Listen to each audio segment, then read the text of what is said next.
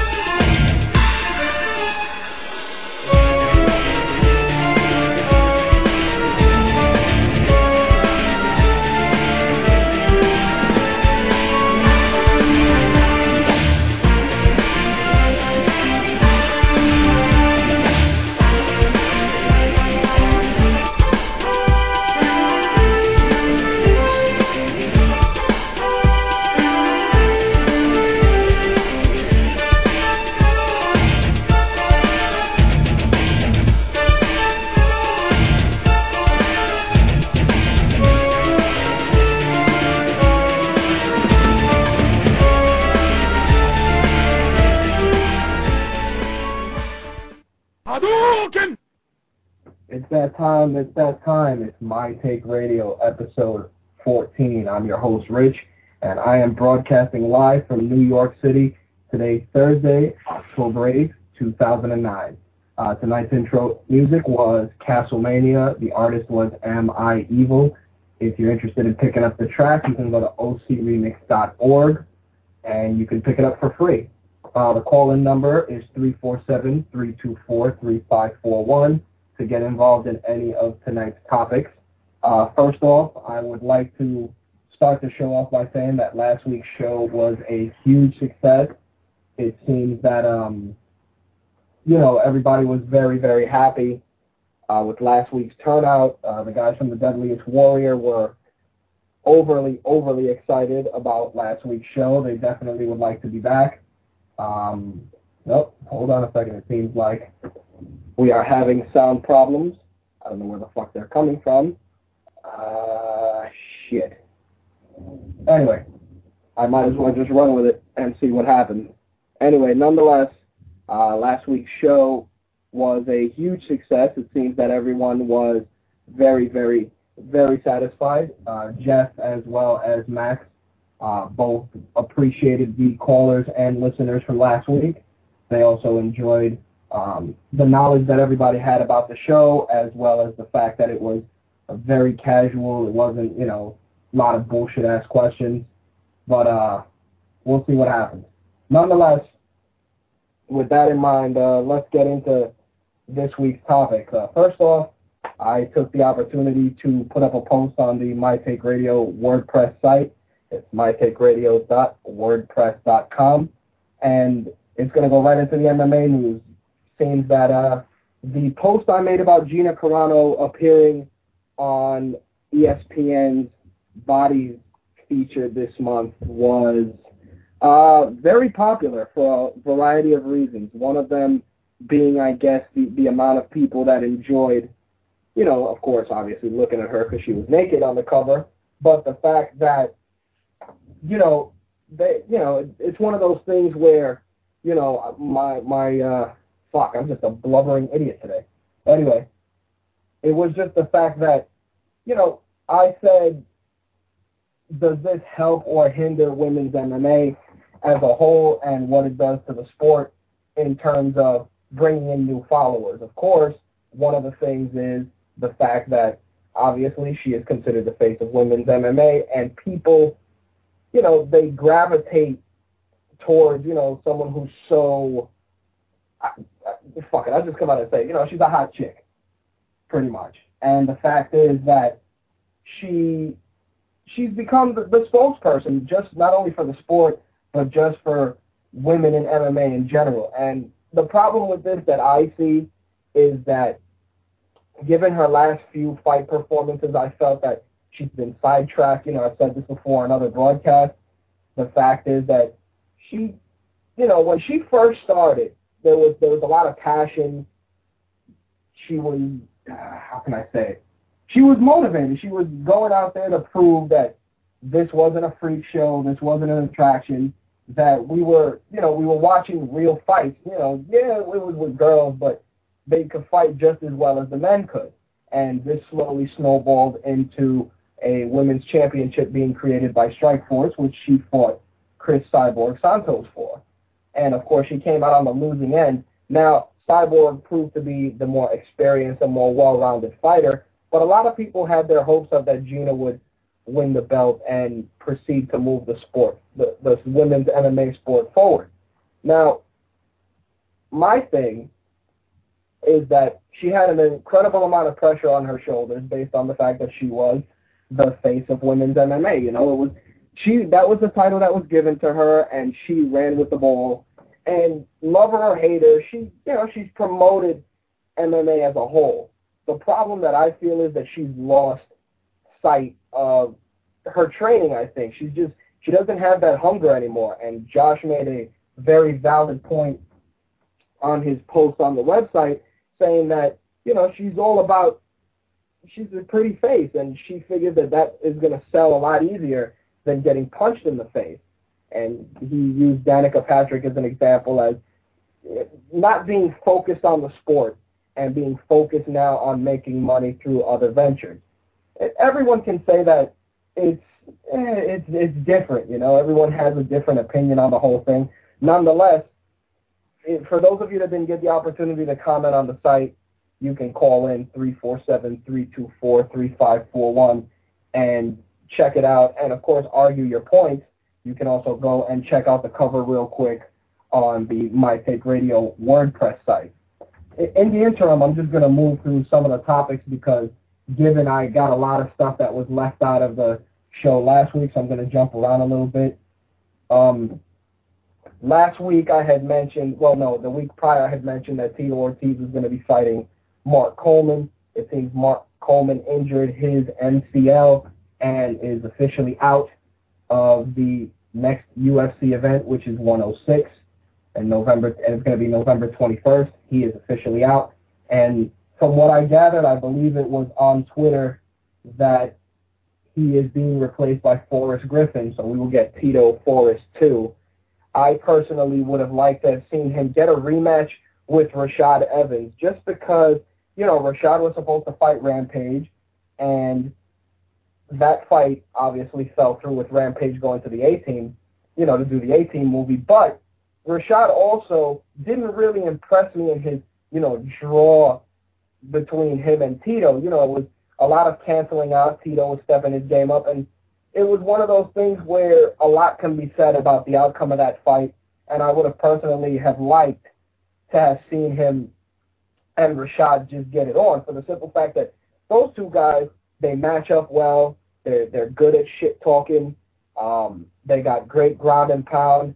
Uh, Rashad stand up. You know, even though his hand movements anger me just because they look so stupid, it's one of those things where you know his hand his hand move his hand movement is good, and Rashad needs another fight that'll help him step back into the main event scene without the tarnish of the ass whooping that Lyoto Machida gave him.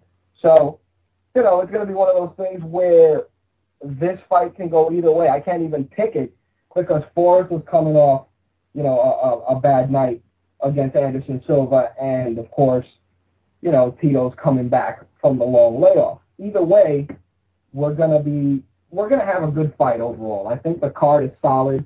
You know, you got Brock Lesnar and Carwin for the heavyweight title. You got Tito and Forrest. Luiz Cane is fighting Antonio Rogerio Nogueira. As far as whether that's fully confirmed or not, I'll have to find out.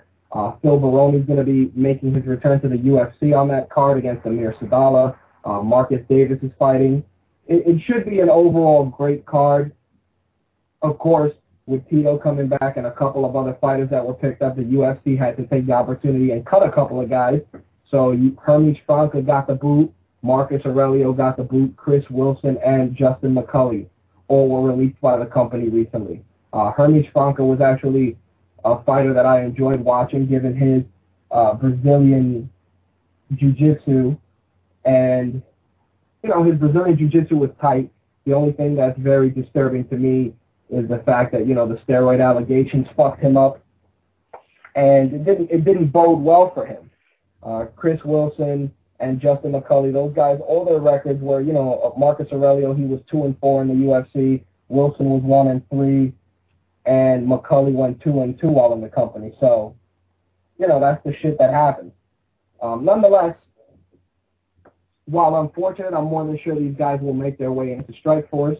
And uh, speaking of Strike Force, Dana White took the opportunity to shit on Strike Force for the signing of Herschel Walker. And he called it a stupid move, and he was wondering why the Athletic Commission would even approve him to fight. You know, no disrespect, Herschel Walker is, is you know, he's up there. I believe he's 47 years old.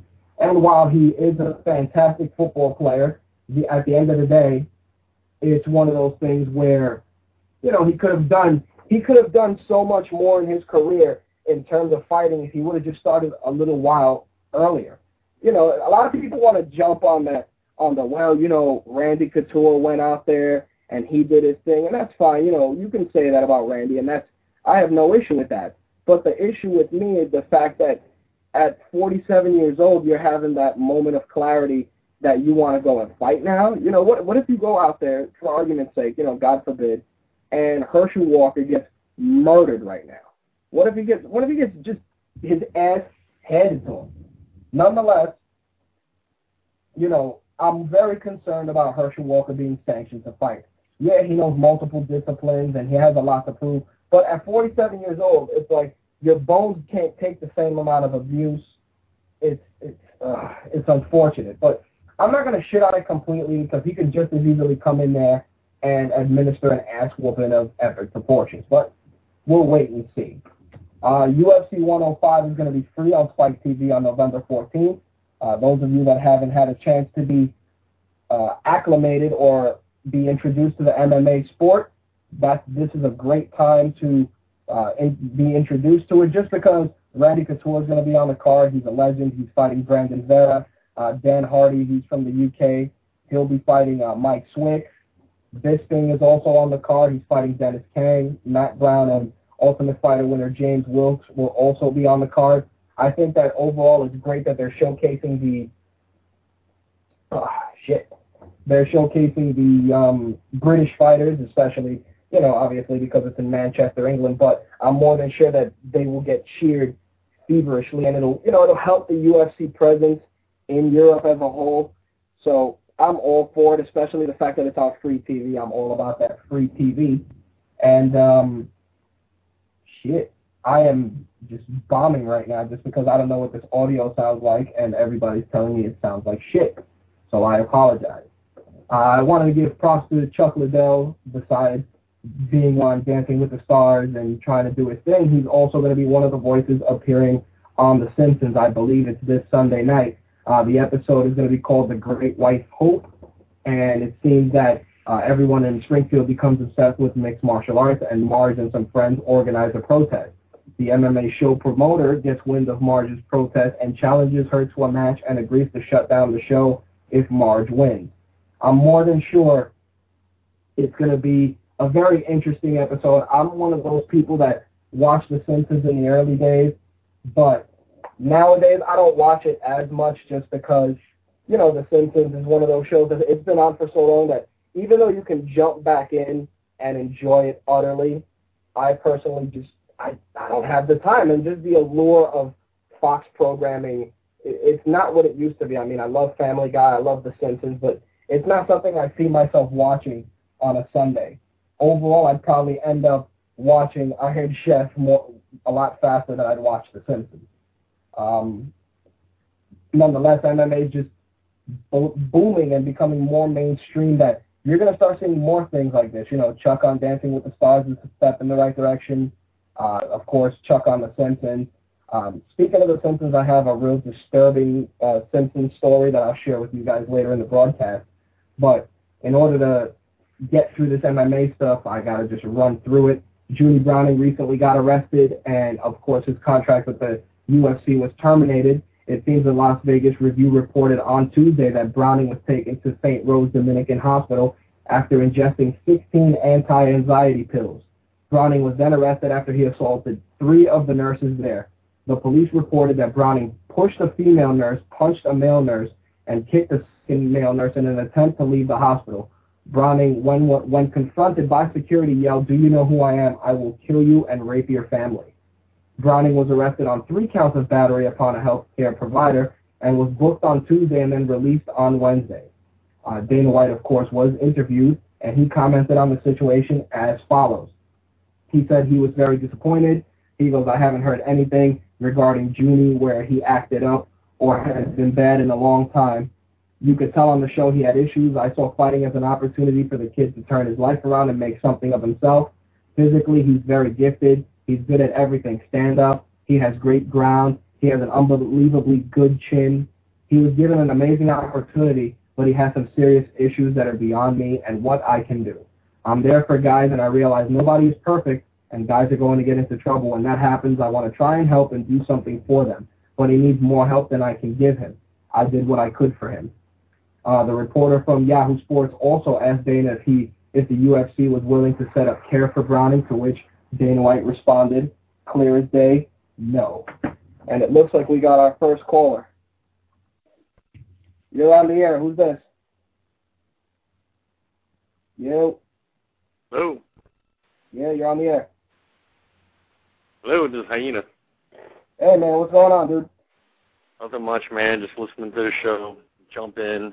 Give an excuse to the dance community why I shouldn't come out tonight. There you go. What do you got tonight, man? Um, nothing much. I'm just listening to the MMA. I mean, uh, I'm just waiting for the game section for me to jump in. You know how it is. You got it, brother. All right. Well, I am just gonna then just ask you to call back, and you can hop right on the game news because there's definitely going to be a lot to cover. Sound cool? All right. Cool. All right. Thanks. All right. Um, of course, last week I wanted to talk about the um, Kimbo Slice fight, and of course, Kimbo was on the losing end against Big Country Nelson, and it was one of the highest. Um, it was one of the highest Ultimate Fighter episodes in a long time, but one of the things that's starting to kind of show is, especially with the rating, uh, the first week uh, you had a 2.9 rating, which was a record for Spike TV for The Ultimate Fighter. Week two scored a 2.2. It was the second highest rated episode. Of course, the week three was Kimbo versus Big Country. 3.7 was the high was the number, and week four it dropped down to a 2.2. It seems that, of course, you know the um the not the luster, but just the fact that Kimbo Slice it, it has the possibility of not fighting again just because he lost. It's you know it's one of those things where I, I got to be honest with you, Kimbo is is bringing in viewers. I mean, there's you know you got the people that are casual fans that only know of Kimbo Slice through YouTube. You got the people that jumped on the Elite XC bandwagon, and before you know it, boom, they know about Kimbo Slice. Of course, the Elite XC didn't do him any justice because of what happened with Seth Petruzelli. But at the end of the day, you know, Kimbo still showed that he was a great athlete and he put on a great performance. This week's episode of The Ultimate Fighter, there was more of the same. There was also a lot of teasing of dissension with Matt Mitrione and uh, some of the other guys on Rashad's team. Um, I'm going to touch a little bit more on that next week just because I didn't watch the episode in its entirety but I'm going to also take the opportunity to say that they are setting up the possibility of Kimbo Slice fighting once again on this season show, which I'm more than sure that's going to get some more viewers for sure. Looks like we got another call. Let's see who it is.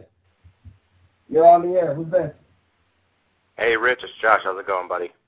Hey, Josh. What's going on? I just want to say, you know, great show last week. Um, your interview was excellent with those two guys from uh, Deadliest Warrior, and it was just a great show. Thank you very much, man. I appreciate it. I think it's timely that you brought up Kimbo because, you know, I, I posted earlier today about my thoughts about Carano and how I think she's sort of like, um, you know, she's a hot chick who, who's got some talent, who's gonna, you know, make something out of her because of her looks and not necessarily her talent. She's reached, uh, you know, level of fame uh, not only in MMA but just you know around people are talking about her, and it's very similar if you think about it to Kimbo's uh, fame, and but they're in totally different uh, camps because she's obviously a female and he's a male, and I was just wondering uh, if you can give me your take on that. Well, the way I see it is, Kimbo Slice was one of those guys that the you know YouTube definitely helped him out a great deal. But amongst everything else, you know, he uh he came in and he just let the YouTube videos speak for him. He didn't go out there and overly promote himself. He didn't go out there. Gina Carano came in with, you know, ample fanfare. Elite actually was pushing something that the UFC didn't have, you know, in terms of women M- women MMA. And the fact is that Gina Carano was a fighter that was in the right place at the right time and had the right look that could be marketed by an organization. Kimbo, you look at him, you know, he's not the most marketable dude. You know, you actually look at Kimbo Slice and say, this guy would beat my ass. That's all you see. You see that Yeah, right off the bat. There's no there's no uh, marketability to Kimbo Slice Well, until people saw He's him. got the he's got the Mike Tyson type of thing going for him. This guy who's just supposedly brutal and devastating, and you know he's going to come in and he's just going to tear shit up, and it just didn't happen because I I personally don't think he's skilled enough to compete with these guys who've been doing it all their lives in a you know serious training. I mean that's not the type of guy he is. Um, so I mean, there are as a whole- between the two. Well, no, I mean you you make a valid point. There's that there's always everyone's always going to look for the for the Mike Tyson uh, mystique. The only problem with that is that much like Mike Tyson, you know, it, it's marketing, and all it takes is a skilled fighter to expose him. You know, it happened to Mike Tyson. It happened to Kimbo Slice. The only thing is that Kimbo Slice is a more grounded individual. You know, Mike Tyson had custom Cus D'Amato kind of guiding him along. Kimbo Slice is self-promoting. You know, he's a, a very good businessman. You know, Dana White talked about how Kimbo came into the UFC, and you know, he just went in there, and he and Dana White even said, you know, I thought this guy was going to be an asshole and give me shit for talking shit about him, but he came in and he said, let's get down to business.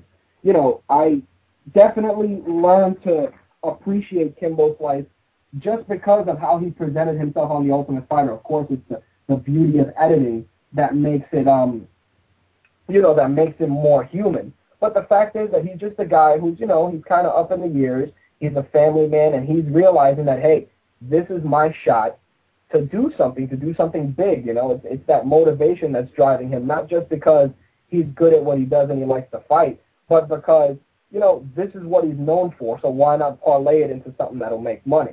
Which leads me to. Exactly, but you'll you'll agree that neither one of these two will ever be great great fighters in that sport, like top level fighters. Well, you know what it is. I can I can say this. If, if we're discussing, you know, Kimbo Slice right now, I can definitely say off the bat that he's gonna need somebody to lock him in a dojo for at least a year and a half to tighten up his ground game, because his ground game is atrocious. Roy Nelson pretty much laid on him for the duration of the fight. You know, his gut was just on his face. And you know, Rampage made a funny quote in the sense that he's like, "You got a planet laying on you. You can't move a damn planet." But Kimbo Slice is a big dude. You know, he's he's a physically imposing guy. So the fact that he couldn't move him to to defend himself wasn't about Roy Nelson being a fat tub of shit. It was about Roy Nelson just knowing how to manipulate his weaknesses. Kimbo actually, as big of a guy as he is, he could have moved Roy Nelson. I'm fucking five six. I can move 300 pounds, 400 pounds. You know, if, if I need to for whatever reason. You know, it's just the fact that the technique wasn't there for him to step his game up. That's what Right, I. uh, but that's exactly my point. I, I don't think that he's ever. I don't think he's ever, especially at his age, going to be a top guy. He's not going to be like the Tiger Woods of MMA. Uh, Carano's not going to be, you know, at best maybe she'll be Danica Patrick. You know what I mean? Like that's just what she is, and that that's fine. She's going to make a lot of money off her looks. That Kimbo's going to make a lot of money off of his name, his fame from YouTube, and all that kind of stuff. And that's what they are. And I think we just have to accept them. That that's the level they're going to be. You know, I think we always want, you know, we always want stars. We always want comebacks, and we always want the underdog to win and come out on top and be this great, you know, amazing story. But I think with both of these fighters, it just ain't to happen. Well, I think in Kimbo's case, what's to happen is, and you know, this is just again me speculating. You know, me ar- being armchair quarterback. They're to look at Kimbo Slice and they're to say, okay, here's a guy just like Brock Lesnar, just like, you know, uh, put it like this, just like Brock Lesnar. Here's a guy that is the antithesis of what Brock Lesnar is. Brock Lesnar is big, powerful, uh, well well rounded as far as I can tell in terms of ground game. His stand up is improving. His jiu-jitsu defense we haven't seen it. It hasn't been tested. And of course, you know, he's just the bad guy. By presenting Kimbo Slice the way he's being presented, it, it, it's a two-pronged approach. You're showing a guy that he's he's the not to say he's a lovable loser, but he's a guy that you know the average Joe can relate to. Because it's like me, right now I'm 29 years old. You know, I'm working a desk job, and at the end of the day, I'm looking for that for that brass ring, for that golden ticket, and sometimes it involves going into a dojo and getting your getting some blood on your knuckles and getting good at your craft and seeing where it takes you. Other times it's just an opportunity presents itself and you go for it. That's what they're doing. They're they're putting Kimbo Slice out there not as a guy that you're supposed to root for, but he's the guy that every man can relate to. You know, just the regular guy. You know, the hustlers that are just trying to find that opportunity, that that golden opportunity. He took his you know, as crude as it was, you know, with, with street fighting. And look at him now. He's being watched by millions of viewers across the country. Oh, no. I mean, I totally agree with you with that. I think he's going to make a lot of money. I think Carano's going to make a lot of money doing similar stuff, using their fame and their stories and all that kind of stuff. But in the in the end, you know, I think what a lot of people want um, in both of these cases is to see uh, the advancement and see people who are better than the people that are currently there. You know what I mean? Of course. Of they want to see uh, the passing of the torch. Champ and kick the crap out of everybody. I want to see Kimbo knock everybody out in three seconds. But I just don't. I don't see it happening with either fighter. I don't think either is a great fighter. Um, but I think they're both going to make a lot of money, and they're both going to be sort of like you know maybe one step up from Paris Hilton. Well, you know, look at looking at it on on you know just from the outsider point of view, you look at Kimbo Slice, just just you as a, as a casual fan, do you think that he's marketable? Just oh, without yeah. without and based on that, do you think that the UFC is going to be smart in marketing him and not give him tomato cans because it's going to be obvious, but they're going to give him guys who are going to, you know, definitely be that are going to want to trade with him. You know, that's how they're going to market Kimbo. They're not going to go the opposite of what Elite XC did and just throw fucking cancer patients at him. You know, they're they're gonna throw guys that aren't shitty, but guys that are definitely you know mid level. Yeah, no, I mean, and, and he'll he'll probably do well against some of them, but he's he's never going to be uh, champ. He's never going to be, you know, he's never going to be the top top guy in the business. He just he doesn't have the skills. He doesn't have the ability. But he'll make a lot of money. He'll probably make more money than most of the champions. Yeah, that he will. And you know what? He will More sell power to him, pay per. He's gonna sell pay per views just because you know, like a perfect example. You got a guy like Chuck Liddell, uh, some great stand up, knockout power, and you know him and Kimbo. He's he's talked a lot of shit about Kimbo. Boom, you got one pay per view quality fight right there. You know, you got a lot of guys that are already professionals that have a low opinion of Kimbo, regardless of the Ultimate Fighter. And Dana White, being the good businessman that he is, he's going to be like, okay, let's put him against this guy, this guy, and this guy. I'm more than sure he hasn't mapped out in his head how he wants to promote him. In Gina Carano's case, what she was uh, not a Pandora's box, but they got both sides of the of the coin. They got a very marketable personality, easy on the eyes. You know, comes from a great background, has Muay Thai capability, has knockout power, and they just thrust her into the spotlight because she was the one that seemed marketable enough. If you watch all of her earlier fights, all of her earlier televised fights, you'll see that she was matched up with girls that, you know, they looked smaller in stature than her, but they had good skill. But I didn't think they had enough skill to stand with her because there were always height discrepancies, weight discrepancies, things of that nature. You know, it's one of those things where, you know, they they they you know Elite XC I think that was one of their downfalls just the way they they push certain fights and Gina Carano while you know the the fight with Cyborg definitely put a stop in her career I honestly think that she can really help the sport move forward if she just focused on one thing at a time but like you said you know quoting your post on the website this afternoon you know she realized I can make more money get you know doing you know photo shoots and voiceovers and appearing in video games than getting punched in the face, and it's far less painful. You know, The Rock did the same thing. You know, I can hate on all these guys, and and I can hate on you know guys and girls, but the fact is, when you get famous for whatever reason, you're looking for another reason to extend your longevity without injuring or hurting yourself. Actors do it by doing TV and Broadway. You know, athletes go from reality TV, Dancing with the Stars, and fighters. You know, they they either do movies or they they teach or they do um commentary. It's it's just like you said, they're looking for the out, so they don't have to fight for too long. The problem is that Gina's looking for the out way too early in the game. I don't know if it's too early for her to be honest with you. She's she's got uh, notoriety, and she really just could coast now. You know what I mean? I mean, let's say she suffers a, another really bad loss, uh, it's not going to help her. But you know what? If she takes time off and does, you know, speaking engagements and does other things where she can make a lot of money, I know she's going to be in a movie or something like that, and do some video games and that kind of stuff, like you said. Um, you know, she'll she'll make a lot more money than she would fighting. Plus, it'll last a lot longer, like you said. Oh yeah, her longevity will last, but see, like I said, that's why when we were discussing it earlier, and just in, in in general that I've discussed it with people, I said that you know my argument in terms of the sport. See, I look at it in fact of growing the sport because I'm a fan, and the sport's always been looked at poorly. And you know, on one on one coin, you know, it helps her, which is fantastic because I'd like to see people make that money.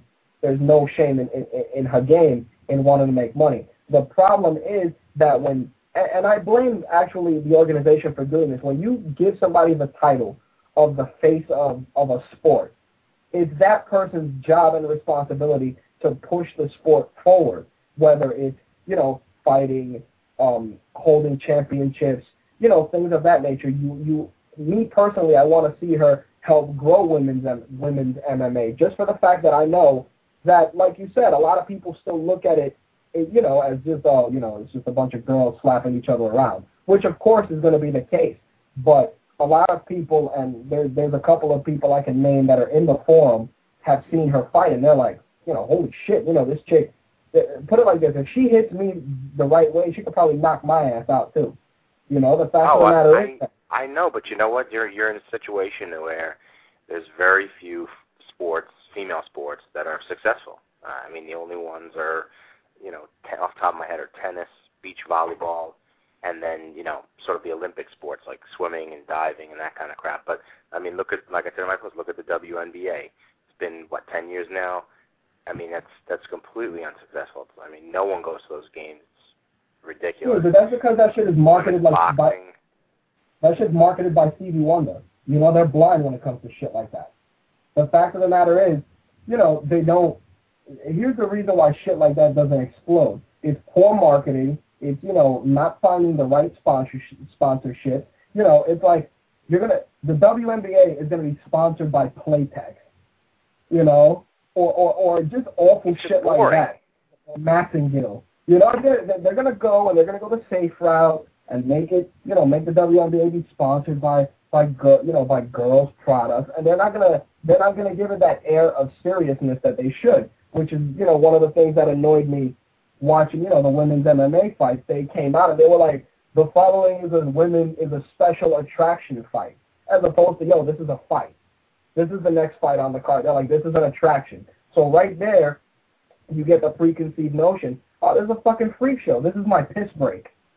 You know, and and that's the problem with just motivating and pushing the sport forward, you know? Yeah, but it's not a sport that's ever going to catch on in the U.S. No. Anything It's women full because- contact like that, boxing, whether it's boxing or MMA, women, is it's just not going to be popular. It's No, going to be like that you know what it circus sort of That's freak in show. Japan. Yeah, that's in Japan. Here, all that shit's gonna be, you know, it's all gonna be viewed differently. But that's just because we, as the general public, are fucking, you know, if, if it's not tits, like put it like this: if it was fucking booby slap fighting, she'd be the most Oh popular. yeah, it's a home run. You know, or you know, bikini bikini football, shit like that. Of course, yeah, oh, this is serious stuff. But you know, when it's you know, chicks beating the shit out of each other and blood is actually being shed, not so many people respond well because I know uh, a couple of girls who've seen the fights just on, you know, just because they wanna they wanna know, and they'll come back and they're like, oh my god, You know, they beat the hell out of each other. Look at that girl's face. Look at that girl's eye. Look at that girl's mouth. You know, and it's just like they don't look at it like they look at football or other contact sports or boxing. They look at it like, wow, no girl should get kneed in the face like that. You know, very very bad shit. No, I understand. I just I don't think that sport's ever going to catch on. It's it's just you would need you would need a lot of great fighters at once. And that's the problem. That's why I was. No, you know, oh, it would be tough. I didn't want to. I didn't want to cut you off with that. The um, what I was going to say was, see, this is where a guy like Dana White is fitting to grow this, because I've always said, why not do an Ultimate Fighter with women fighters? I mean, don't get me wrong. From a reality TV aspect, it would be fantastic. From you know, for that, you know, you got 16 women in a house with no access to nothing that have to fight each other. That writes itself. But on top of that, you that's one one of the great things about the Ultimate Fighter. They they um, you know, they they brought in new talent. They introduced the world to new fighters. I think that, in all honesty, women's MMA can only move forward if it's somehow tied into the UFC. Just like the UFC made the lighter weight division, you know, exciting with the WEC. I think that they got to take that same approach with women's MMA, and they should definitely do a one or two fights at a time. And like I said, maybe do an Ultimate Fighter, and boom, there you go. There's your new crop of stars. But the problem is that the marketing is just so shitty. It's always about the marketing and how much promotion you throw behind it. And I think that the only way that that sport, you know, that aspect of the sport will succeed is if it's under a UFC umbrella because they know how to fucking promote. Yeah, I mean, I agree with you that a female Ultimate Fighter would be successful uh, from a financial standpoint, but I mean, you, you'd viewers, have to be man. able at the end of that show to name me two fighters that, uh, you know, that you'd pay fifty dollars to see in a pay per view. Exactly, but the only way we're going to know that is because of that. Because you know what it is, you like right now, September seventh, Strikeforce is going to have Fedor versus Brett Rogers. It's going to be on free TV on CBS. They wanted to get uh, Cyborg to defend her title against whoever. But the problem is Cyborg has some undisclosed injury, God knows what it is, and I'm more than sure that then they have to go and find women's women's fighters, you know, that are that are that are you know a threat. And right now, that's the problem. You don't know. You don't know who's out there that's really good because it's not being pushed to the point where you can, you know, where you can say, where you can name five fighters off the top of your head. You tell me name five UFC fighters. I'll go, you know, George St. Pierre, Brock Lesnar, Randy Couture, Chuck Liddell, BJ Penn. Name me five women's fighters. Uh, Cyborg, Gina Carano, and maybe, I don't know, Julie Kedzie, because I know her because she fought Gina Carano. You know, you can't do that at the drop of a hat, and that's the problem that's hindering the sport, you know? Yeah, there's no stars, but will you ever have stars? That's the question. The only way that's going to work, man, the only way we'll see stars is, like I said, the UFC definitely has to try and – and grab a hold of that. Yeah, yeah, definitely. All right, Rich. Well, thanks. I'm going to listen to the rest of the show.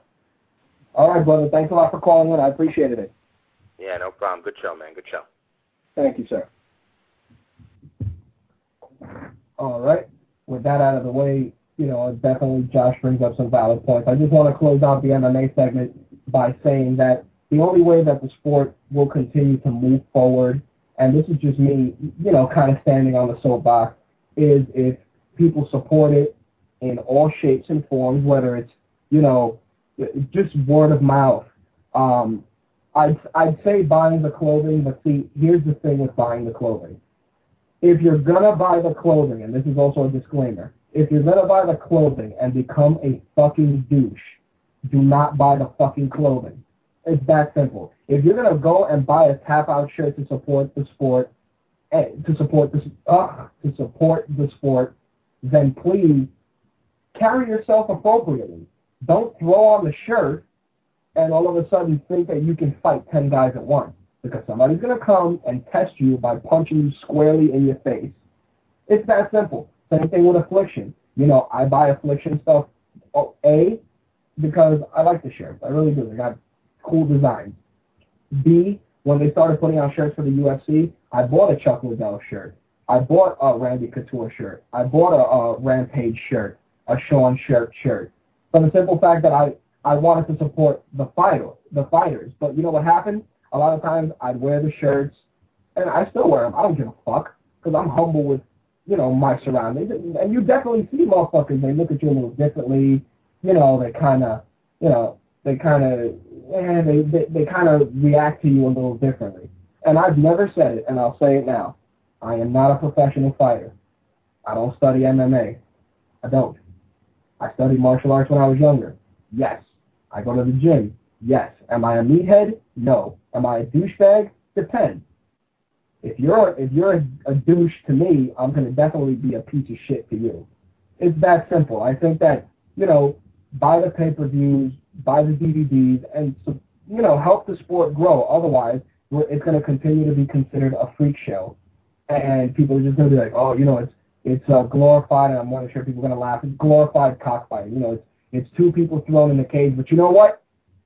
To quote something that I saw in Forrest Griffin's sport in uh, Forrest Griffin's book recently that I've been reading, it's the fact that everything begins and ends with fights.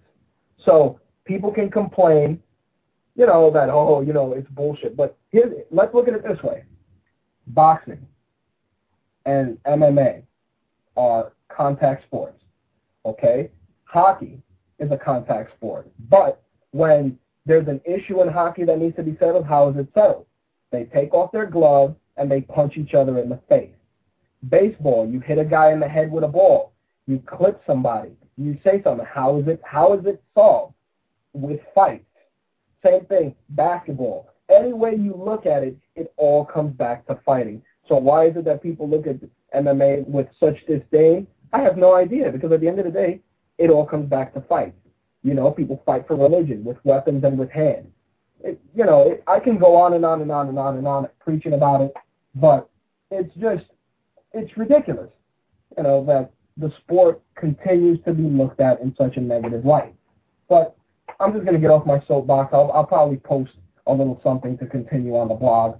And uh, let's move into the wrestling news, which, quite honestly, is not that much. And I'll tell you why. A lot of people have been emailing me, you know, hey, why would uh, why would people say, you know, why don't you give wrestling, you know, more time and whatnot? And I'm gonna answer that real fast. The only reason I don't give wrestling a lot of love recently as a wrestling fan is for three reasons. A, WWE storylines suck. The Raw guest host thing, hit and miss. Every time I turn it on, it's the same three guys with the belt. It's either Triple H, John Cena, or Randy Orton. Once in a while, they'll throw a curveball in there. You know, CM Punk had the belt. Now The Undertaker has the belt. It's like, you know, I can't give it that kind of love just because you know, it, it, it's not being written appropriately. Then, of course, I want to definitely give some props to TNA Wrestling. TNA Wrestling is on Spike TV, and it's definitely a great alternative to WWE programming. Uh, if you want to check it out, uh, I would recommend anybody who's in the chat or just uh, listening to the show, punch in, go to YouTube and punch in Canadian Destroyer. And that's a move that's used in TNA Wrestling. It is a move out of a fucking video game. And these guys do it on a consistent basis. Go and look at the Six Sides of Steel with Triple X versus America's Most Wanted. And then get back to me about good wrestling. WWE right now, not that good. To the point where, let's get into some of this week's stuff. Uh, Hell in a Cell, I'm, I could recap it, but I'll tell you this. Randy Orton won the belt. The Undertaker won the belt. Moving on. Uh, ben Roethlisberger hosted Raw this week. Uh, I could say that his hosting duties were good, bad, or they were middle of the road. Let's put it that way. So next week we get to have Nancy O'Dell and Maria Menounos from Access Hollywood hosting Raw. I'm not gonna say it's gonna be shit, but I'm not gonna say it's been, you know, it's gonna be great. You know, it's I don't know, but I gotta definitely help promote TNA. Uh, if you have a chance to tune into Spike TV and you're not listening to the show, definitely check out Global Impact, which is uh, some footage from TNA going to Japan and uh, having some great fights with uh, the main event Mafia and the New Japan main event, uh, the IWGP Tag Team Champions, uh, Team 3D, uh, also the Motor City Machine Guns are in action. Definitely a chance to look at wrestling differently. So if you get a chance, definitely check it out. Uh, Global Impact, I believe, is on tonight, and probably they'll replay it throughout the weekend. And TNA Impact is going to be three hours next week at uh, 9 p.m. on Spike TV. So once again, if you want to try and check something out that's a little different from regular WWE programming, definitely give TNA a shot. Like I said, just look at the Canadian Destroyer and look up Triple X versus um, America's Most Wanted. It's one of those things that, and they were fighting in a uh, six-sided steel cage. All I gotta say is somebody gets thrown off the top of a cage with a flying head scissors. That's just insane. So definitely check it out. You know, help support TNA Wrestling because they're trying to get their name out there. And you know what? I want to see them succeed so that WWE doesn't have the same fucking four guys hold the belt every week. That's it. It's one of those things that's just ridiculous. You know? It's fucking insane. But uh I'm gonna just wrap out uh fucking wrestling news because I'm just disgusted with wrestling as a whole.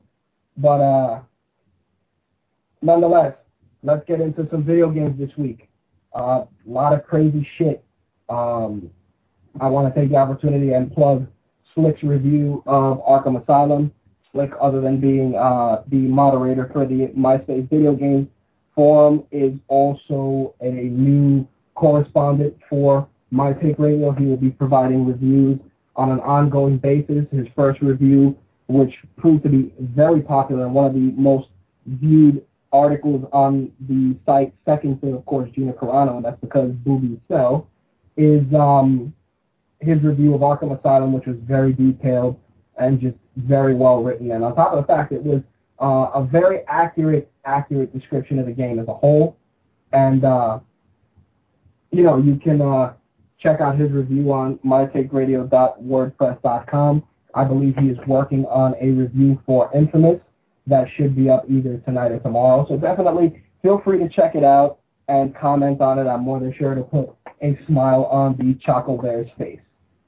Nonetheless, let's go into the rest of the video game news. Uh, first off, it seems that uh, Microsoft let the cat out of the bag by telling uh, one of the guys at Kotaku that they're working on the ability to capture video um, on the Xbox. It was later, you know, kind of uh, not confirmed nor denied that it, it's something that will be coming out within the future. But, you know, they let the cat out of the bag, so I'm more than sure within the next year we're going to be able to do video capture on the Xbox. So we'll see what's going on with that. Uh, the PSP Go, of course, came out earlier this week, and I have been on the fence about picking it up just because I had a PSP and I really didn't give two shits about it, and I sold it. And you know, before I go into any further video game news, I want to take the opportunity to, you know, bring to light something that a lot of people have been complaining about, and that is the price tag of the PSP Go. People are saying that, you know, it's fifty dollars cheaper than the Xbox 360. I mean, than a uh, PlayStation 3. It's a lot more expensive than the PSP that's currently out. It's uh, more expensive than the DS. But what people aren't realizing is that the PSP Go is being marketed for the more quote unquote advanced gamer. Number one. If you obviously own a PSP, there's no need for you to get a PSP Go. But what nobody's been really acknowledging is the fact that this is not Sony's strategy to compete against the DS. No, no, no. This is Sony's strategy to compete against the iPod. And, you know, the iPod Touch, and for uh, all intents and purposes, even the iPhone. Steve Jobs said himself that the iPod Touch he wants to gear it towards gamers, given the amount of popularity that the games have on the iTunes store. Sony took the opportunity and said, look, for 50 bucks more than you pay for an iPod Touch, you're going to be able to get music, movies, and great games from franchises you know and love. A lot of people were sitting there and they're like, yo, this is fucking bullshit. And I don't get me wrong, I was one of the ones that complained about that, you know, about that price point. But when I realized that Sony's approach was to compete against the iPod Touch, which it is, I realized, you know, these motherfuckers are onto something. Because you can play PlayStation 1 games, you can do remote play with your PS3, you can watch movies, listen to music. You can even tether it to your phone to use the wireless connection to download stuff. Once again, I'm not going to tell people to go and sell their existing PSP to get a PSP Go. But what was end, what ended up being said is that it's that it's more of a competitor for things like the iPod Touch, and you know things that I, I definitely would say that it's a competitor for the iPod Touch because there's going to be PSP Go apps. There's going to be PSP Go mini games that are going to start at a price. You know, they can start as low as a dollar, but they have to be less than ten dollars. Those are all things that you can tell are being put out to compete with the um with the iPod Touch. It's not meant to compete with the DS. The regular PSP is going to compete with the DS because they're priced similar. And you know, if you got UMD games, get a PSP. If you want to try something different and you know, of course, carry around another fucking gadget, pick up the PSP Go. I'm tired of of reading, you know, people, you know, complaining about the price. But when you look at the bigger picture, you'll see that that's really the competition.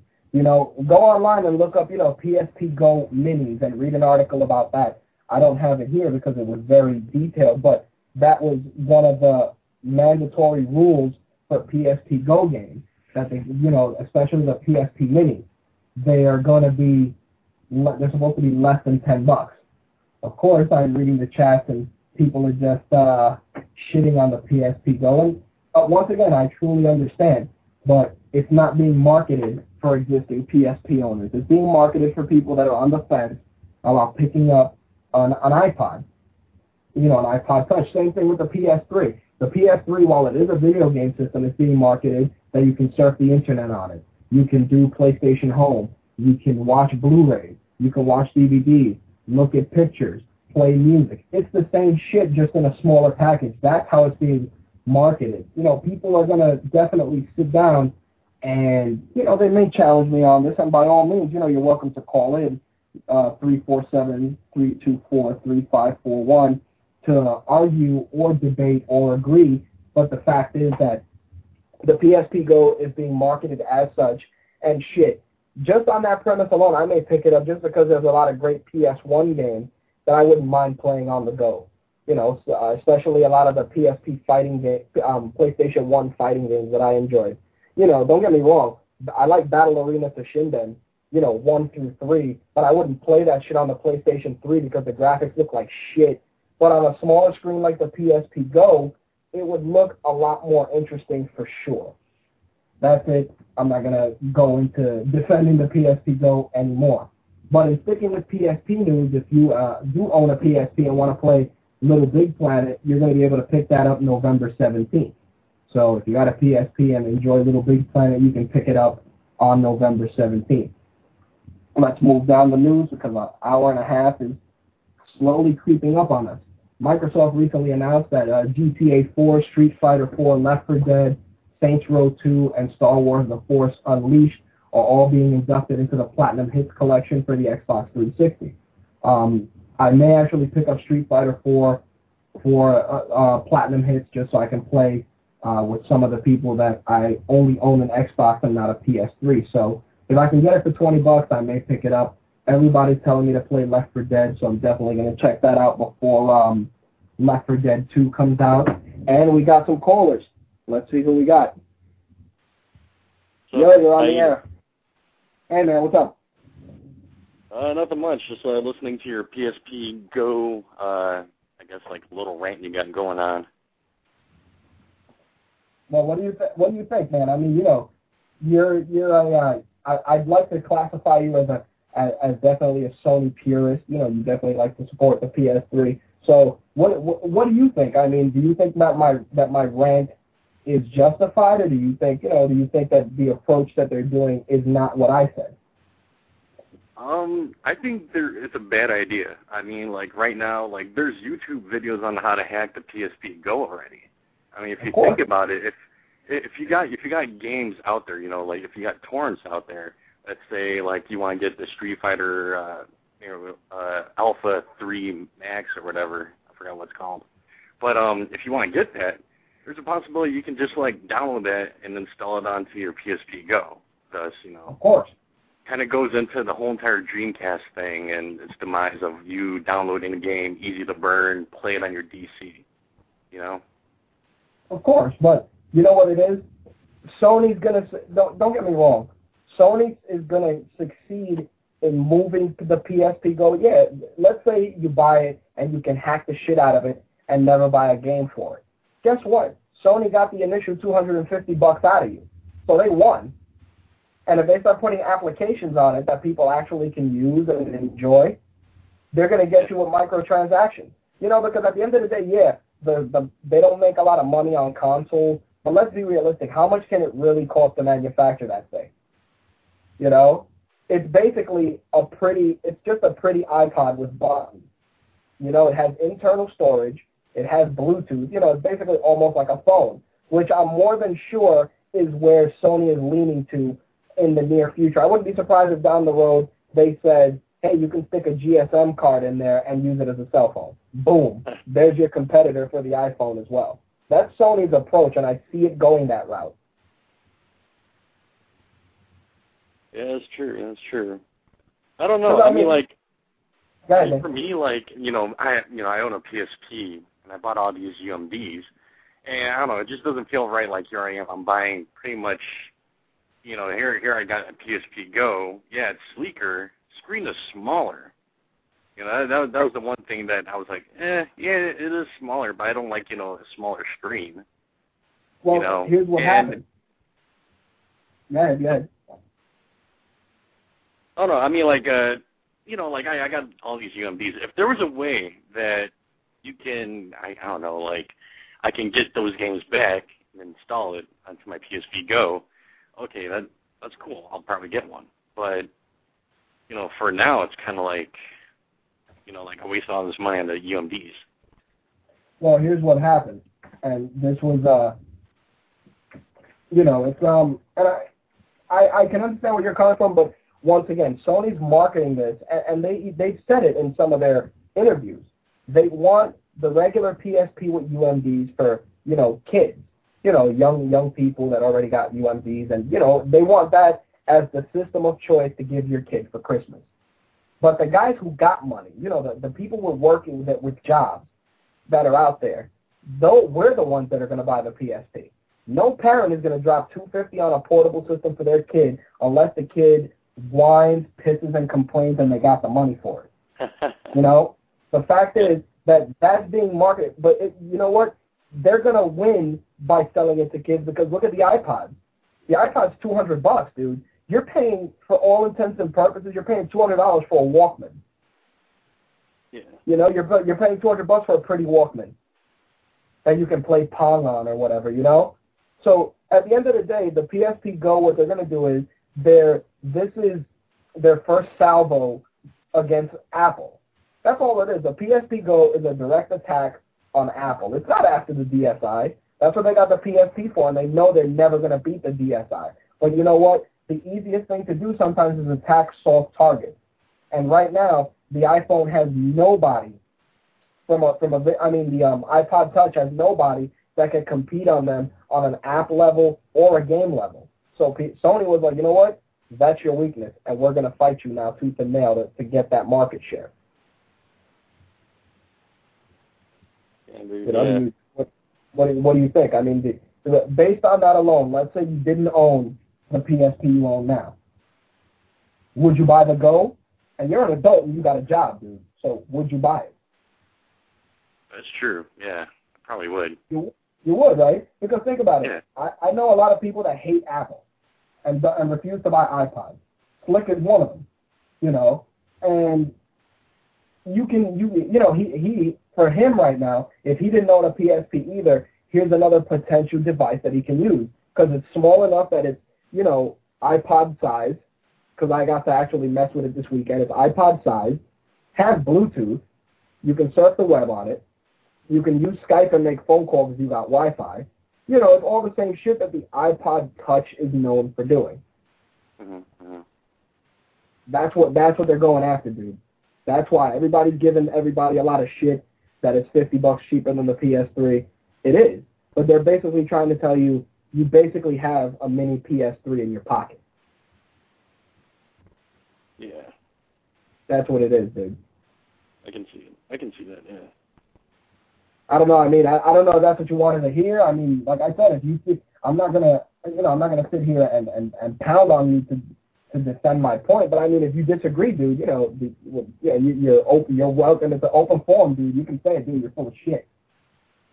I don't know. I don't know. I, I'm I'm just gonna play it by ear. I mean, for now, it's um, for now it's just you know I'm sticking with uh you know my beliefs that yeah that that's the way it is. I mean, if I was like a if I was like you know a huge gearhead and yeah if I were working yeah I'd probably pick it up. But, I don't know. Economically, it just doesn't. Exactly. It doesn't Economically, make it makes no point. Economically, it doesn't make any point for a parent or even a regular casual gamer to buy that. Doesn't make any sense because that's the type of thing that, you know, is like, wow, 250 bucks for something I'm, I'm barely going to play. Because think about it, I mean, how much portable, I mean, I can, a lot, if I said that, a lot of people would call in, but really, how much portable gaming are you doing to justify a $250 system? The DS, I can see 150 fine. But, you know, two, that's 250 bucks, man. You know, for, for 50 bucks more, you get a Blu-ray player that plays games. Yeah, I mean, if anything, I mean, like you know, that two fifty, you could just buy like how many games? You could buy like four games for PS3. That's it, man. I mean, you know, that's that's the way I see it. But we'll see what happens, man. If I if I if I get the PSP Go, I'll do a review and put it on the site. Okay, good deal. All right, man. So let me uh, take the next call. Thanks for calling, bro. Yeah, no problem. Appreciate it.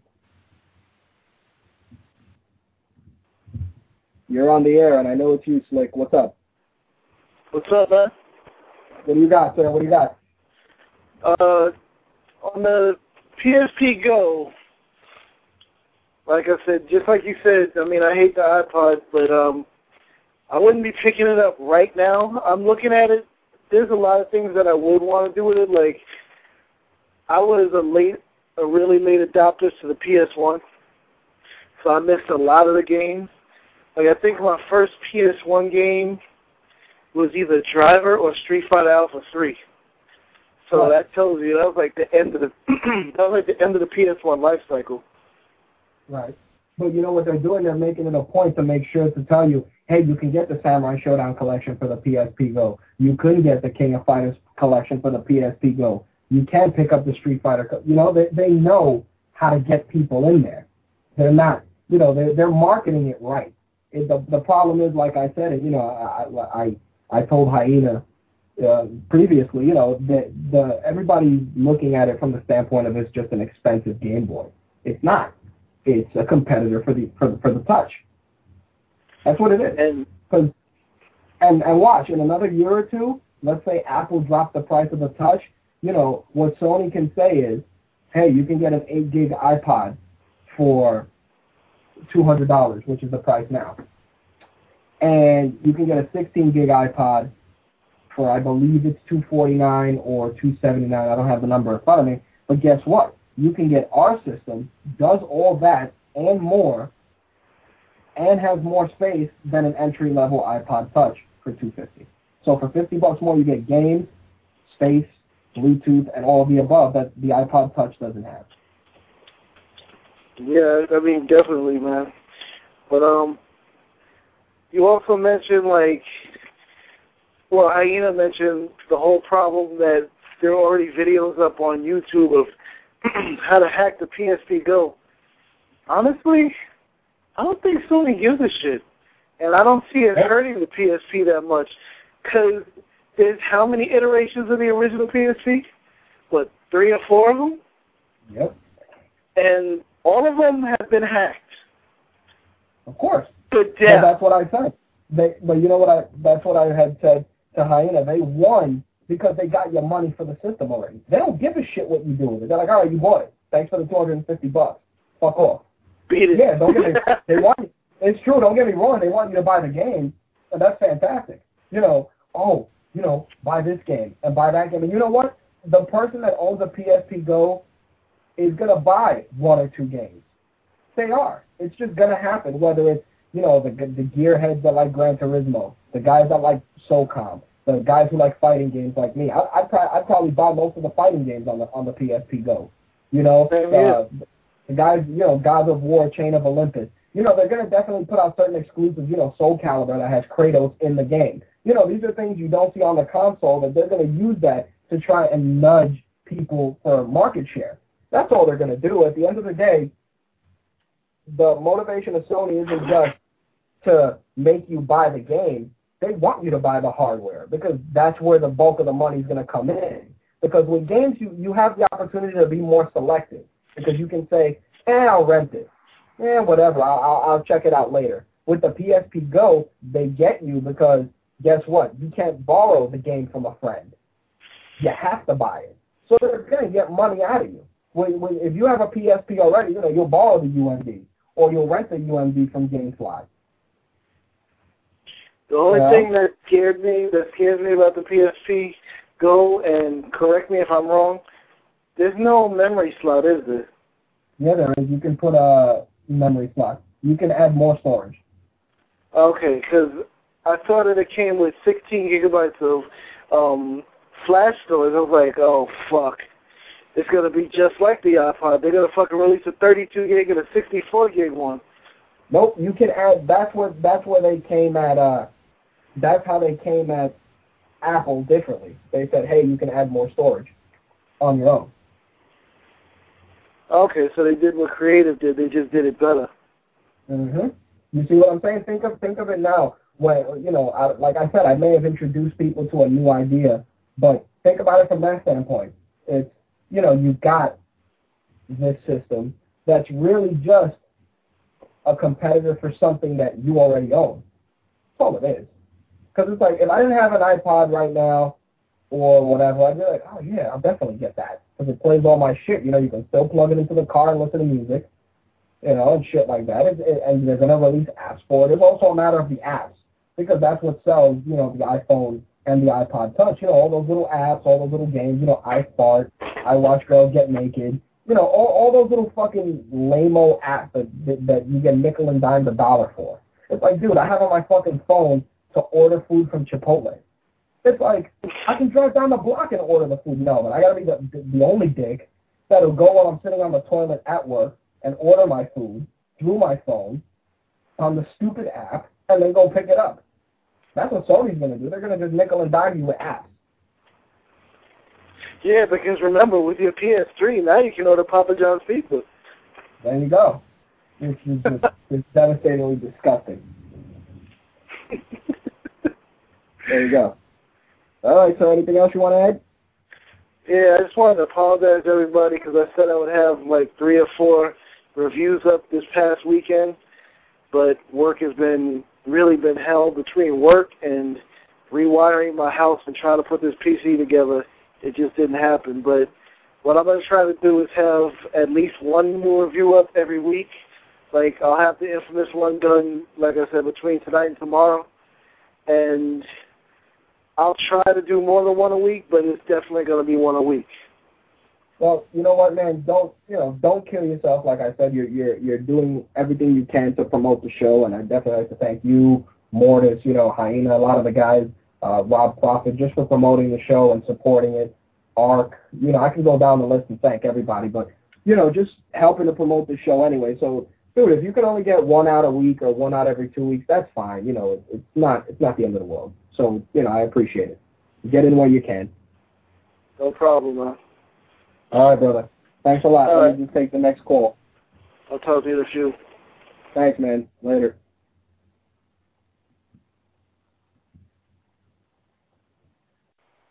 You're on the air. Who's this? Uh, this is NFG. Oh, shit. NFG Yeah, I know, right? calling in. What's going Crazy. on, sir? Oh, nothing much. I just want to uh, retort to your uh, PSP Go statements. Um, Go ahead, man. That's, that's what I'm here for. What do you got? Well, I'm kind of with a hyena on it, and then like I understand your point as to how they're marketing it and stuff, but I think they're marketing it they're marketing it all wrong because How so? well the thing is like the iPod Touch owners right now don't really seem too happy with the iPod Touch. Like at the last keynote address, um, it, they hardly even had really any announcements for it except for the size upgrades. And uh, everyone was really like, okay, well, it's got to get a camera soon because, uh, you know, the iPhone 3GS came out and that had like massive camera upgrades and all this great stuff, and they didn't even do any of that. So it's like, okay, we we you, you're dumping on the iPod Touch, but it it does things, but it doesn't. It's not as good as the iPhone, pretty much. And I think this kind of lies within the the fact that it's a phone, just because uh, a lot of it relies on wireless internet and stuff like that. And really, um, there's not a lot of Wi-Fi connections just out there. You know what I mean?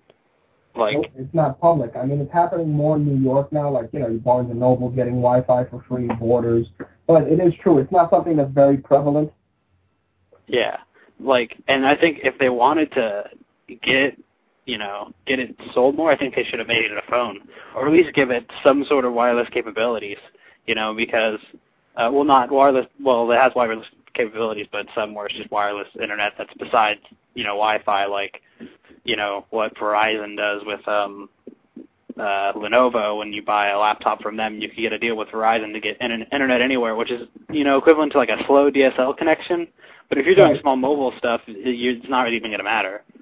So. Well, I think that to go one better, I think that the PSP would have gotten successful if they would have used the PSP Go would have been successful if they would have done something like they do with the Kindle, which has the built-in, you know, data data already. You know, if you're only downloading games that are 250 megs or so, you know, and you're providing free built-in Wi-Fi, you know, free built-in um, internet service, I definitely think that that would have captured a huge chunk of market share. Exactly, like it, like the Kindle's got like it, it's uh, the way I see it, the Kindle's really really expensive for what it does, but on the other hand, it, it boasts free Wikipedia, which is pretty awesome. But like yeah. you know, you, you look at like the PSP Go and like its its selling point. It's like, all right, all right, cool. I can play all these old games, and I could like play all these new games that they're kind of trying to get into the market with. But the thing is, like, you know, I'm gonna have to get I'm gonna have to get those all at home because you know it, it goes back to the Wi-Fi thing with Wi-Fi not really being a very popular thing right now. Like, I mean, it's it's that's out there, but it's not in public places. So I, I don't know. I just think if it had like some sort of uh, internet connectivity that wasn't Wi-Fi, it'd just be a lot better. Or or if it were a phone, because that would kind of take care of that too. Because it, it just really seems like you know, if I had one, I wouldn't really see myself doing much with it because I have an iPod already and I have a phone, and like I think it probably I have a DS too, and I have an original PSP, so it's like, and I have my games and I have my music, and then I have internet and communication and all that stuff, but it's like right. You have it spread across. I mean, I'm on the same boat. You know, I have I, I have my iPhone. I have you know an an, an iPod um, Nano for the gym. I have a BlackBerry which I can use also. You know, it, it's just one of those things where and and you bring up a great point. If there was built-in internet, Sony would have killed the game right now because they would have yeah. been like, you get all this, you get all this for the price of you know you, you get what you get in a Kindle plus the game Plus, you know, you can even say you can make Skype phone calls using that connection. Oh, it'd be over. It would be yeah. over. It would. It's just, I don't know. I, I just don't think they're really making the right moves with it. Like, I understand what they're trying to do, but, you know, the iPod Touch really isn't doing that well. You know. Well, you know what it was? Steve Jobs also fucking didn't help by saying that the iPod that the iPod Touch is geared towards gamers. Yeah, because he said that. He was like, hey, look, we have Madden. You know, look how great it plays on the iPod Touch, just as co- you know comparable to the Nintendo DS. You know, he he went out there and he also kind of threw that first shot out there. He was like, hey, guess what? We can uh we can do this shit just as good as you guys can. And exactly. you know, Sony Sony probably already had the PSP Go already in development. They're like, all right, Steve, you keep thinking that, and then they just threw the good. They threw the PSP Go out at everybody. And that's the reason why they're selling so much. It's just because, you know, when you know they Apple's got this huge following. So when you put the word out there that it's like, okay, well it does this, everyone's gonna be like, well, hey, like if you're gonna tell everybody, well, yeah, you know, the people who are gonna be paying attention to like Sony news and stuff like that, uh, as far as like PlayStation goes, are all like you know gamers like you and I, and you know people who call in on the show. They're all people who are like, okay, well, what am I gonna do with all my PSP games and stuff? They're not really like sitting here. Like, oh, cool, I get all these little downloadable games, which is probably more the casual market who gets the eye iTouch, the eye touch and stuff. And like that's what they're gonna do. The PSP minis are gonna be games, and and it's a rule they can't be more than ten bucks. So that's what it's gonna be. It's gonna be you know bejeweled and you know, little little games like that, you know, uh, word you know word games, Sudoku, you know, shit like that that you know that they'll charge people a buck for, and you know that those will be what the guys will play on the train on the way to work. Yeah, and that's and that's why I think it's kind of a problem because the people who are watching the PSP Go aren't the people that they want to buy it. You know, I'm saying that like everyone who's like looking at it right now are like the hardcore gamers who are like, okay, well, what the hell is this? But I don't know, and that's why I think the iTouch does way better is because they, you know, Apple's got a bigger, I don't know, demographic, so to say. Oh, Apple. Well, you know what it is. Apple realized that when they had a, a um, an MP3 player that practically everyone has owned at some point, they said, all right, what can we add to it to lower to to lure in another market? All right, let's add games to it. So when you add games to it, that kid that bought an iPod just for music goes, wow, I can play this game on it. Let me go buy it. Oh, it's only four dollars. Okay, I can play Assassin's Creed for ten bucks instead of paying sixty bucks. You know, Apple knew what it was doing. They're like, okay, you know, we're gonna put Doom on there or whatever. They knew that that's how they were gonna market it. And the problem was the PSP Go wouldn't have been brought out with such uh, with such a, a hard push if Steve Jobs wouldn't have said that the iPod Touch was a gaming system. And I probably I probably think that the Go would have came out, replaced the PSP that exists, and they could have probably done the UMD, you know, download the UMDs you already own program. Yeah. So they figured they figured we'll just put this out and let the chips fall where they may, and we'll compete against Apple instead of competing against themselves. Exactly. Yeah, I don't know. I just think that uh, they're just going uh, like I understand how they're going at it, but I think they're just kind of going at it all wrong now. I think if the PSP Go were a phone, that's that's kind of just where I'm going to leave that. It's like if it were a phone or had like any sort of wireless capability, it'd be per was perfect. Well, you know what? Perfect what they're going for.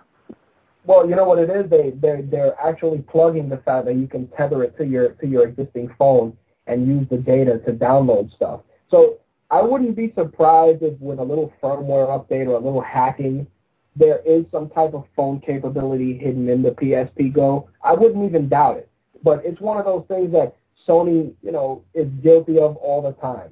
They throw hardware at everything and don't think about, you know, how to get the most out of it. It's like the PS3, they threw it out there and they said, hey, it plays Blu-rays and games. It's not until now that they realize that they can, you know, bundle a Blu-ray game with a movie, which they're going to start doing you know, their, their marketing strategy has always been kind of flawed, you know? Exactly. But I don't I appreciate the call, man. You, you, you know, yes, you, you came out of the woodwork, man. You definitely try and call in more often, man. You, you bring a, a different spin on stuff. Yeah, well, I'm I'm starting to catch up with the show. I listened to episode 12. Well, like, well, way way after it was on, I just caught the recording and I caught uh, episode 13, which was pretty good too and then I figured I'd listen listen in. Thanks a lot, man. I appreciate I appreciate the call. All right, I appreciate the show. It's pretty good. Thanks a lot, man. All right, keep it up. All right, later. Bye. All right. Wow, hour and eleven minutes of show left. Let's go through all this other stuff. NFG definitely uh, brought in a lot of great points. I look forward to him calling in often. Uh, he seems to definitely be on his game, no pun intended, in terms of, you know, bringing something to the show. So definitely NFG, by all means, you're, you're more than welcome to call in. Let's run down the list. I actually want to give props to Nintendo this week because Business Week named Nintendo as the world's best company of 2009, beating Google, Apple, Amazon, and a few others. Get this, neither Sony or Microsoft cracked the top 40. Uh, it was said that the companies were judged on a commitment to innovation diversified portfolios, aggressive expansion, strong leadership, and a clear vision of the future.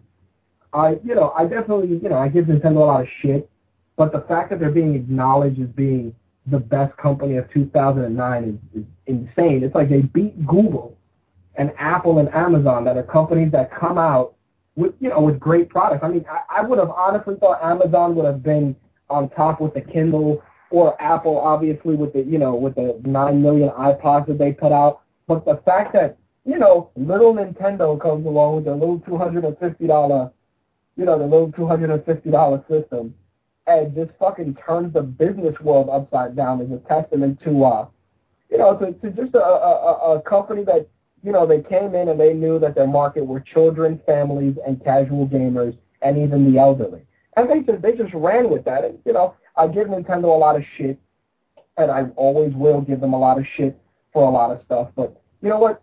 This week, Nintendo, you get you get fucking kudos for for do, for doing it up this week, and you know being you know one of the best companies out right now according to Business Week. So you know what, Nintendo, props to you.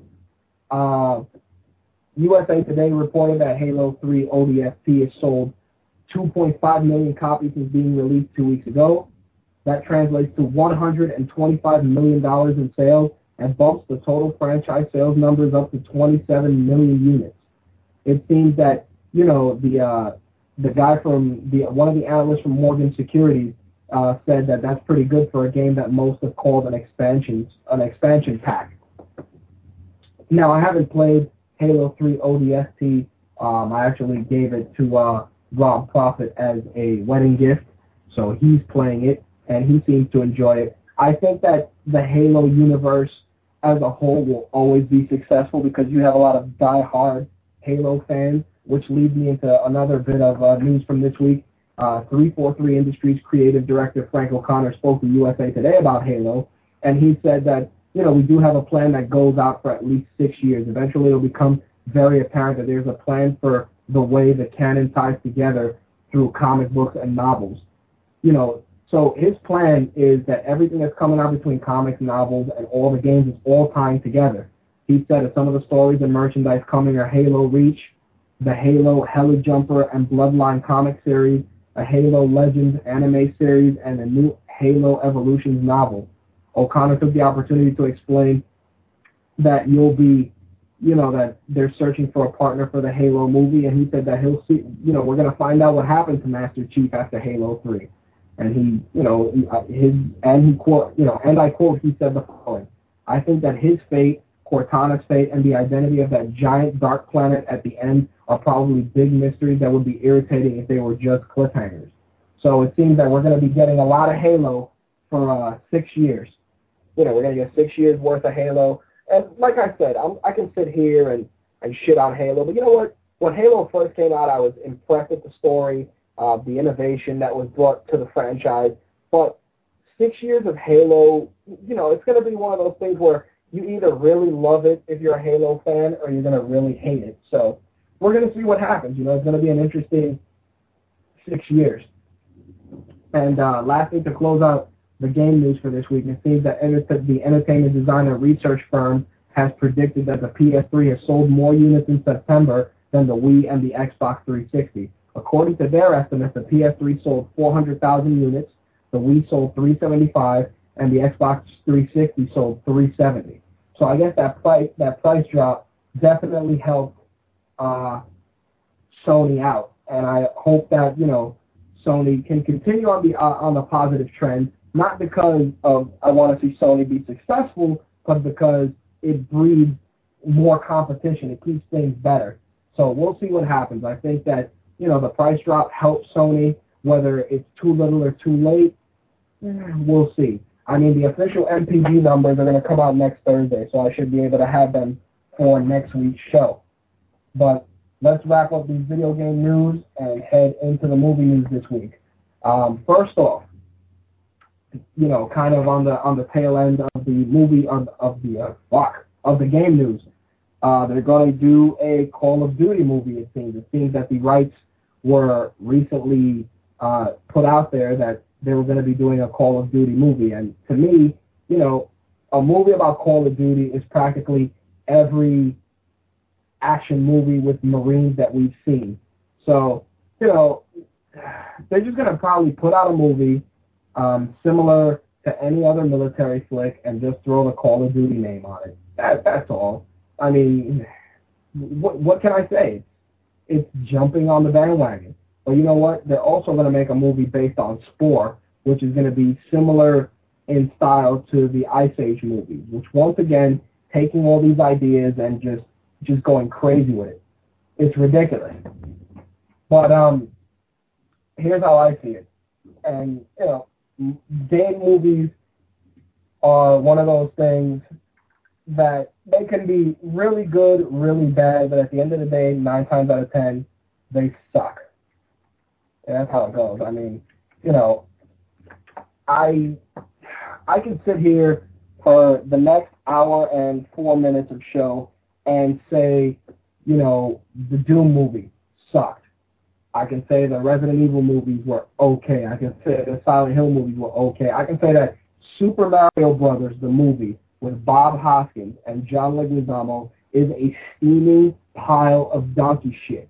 Yes, I can say that. You want to know why? Because it sucked. I can say that. I can say, let's get let's get real crazy with it. I can honestly say to you that the Street Fighter Chun Li movie was a steaming pile of shit. I can say that too. It's you know it's ridiculous that these movies you know they they continue to reflect poorly on the video game genre. It's it's absurd. It really is. But who knows? We'll see how it pans out. But um, wow, time's really flying by. Uh, Quentin Tarantino recently was on an Italian talk show host was on an Italian TV show, sorry, and he uh, cleared up some rumors regarding Kill Bill Volume 3. He said that he wanted to take a 10-year break and it would allow the bride to quote-unquote recover from all she had been through. He says that a Kill Bill Volume 3 movie may come out in 2014. He also gave a couple of plot details. He said that the new film said that it would be about Nikki Bell, the daughter of Vivica Fox's character from Volume 1, going on a journey to get revenge against the bride. Rumor has it that Tarantino actually shot extra scenes with the girl who played Nikki Bell during the filming of Kill Bill Volume 1, and that will be used in Volume 3.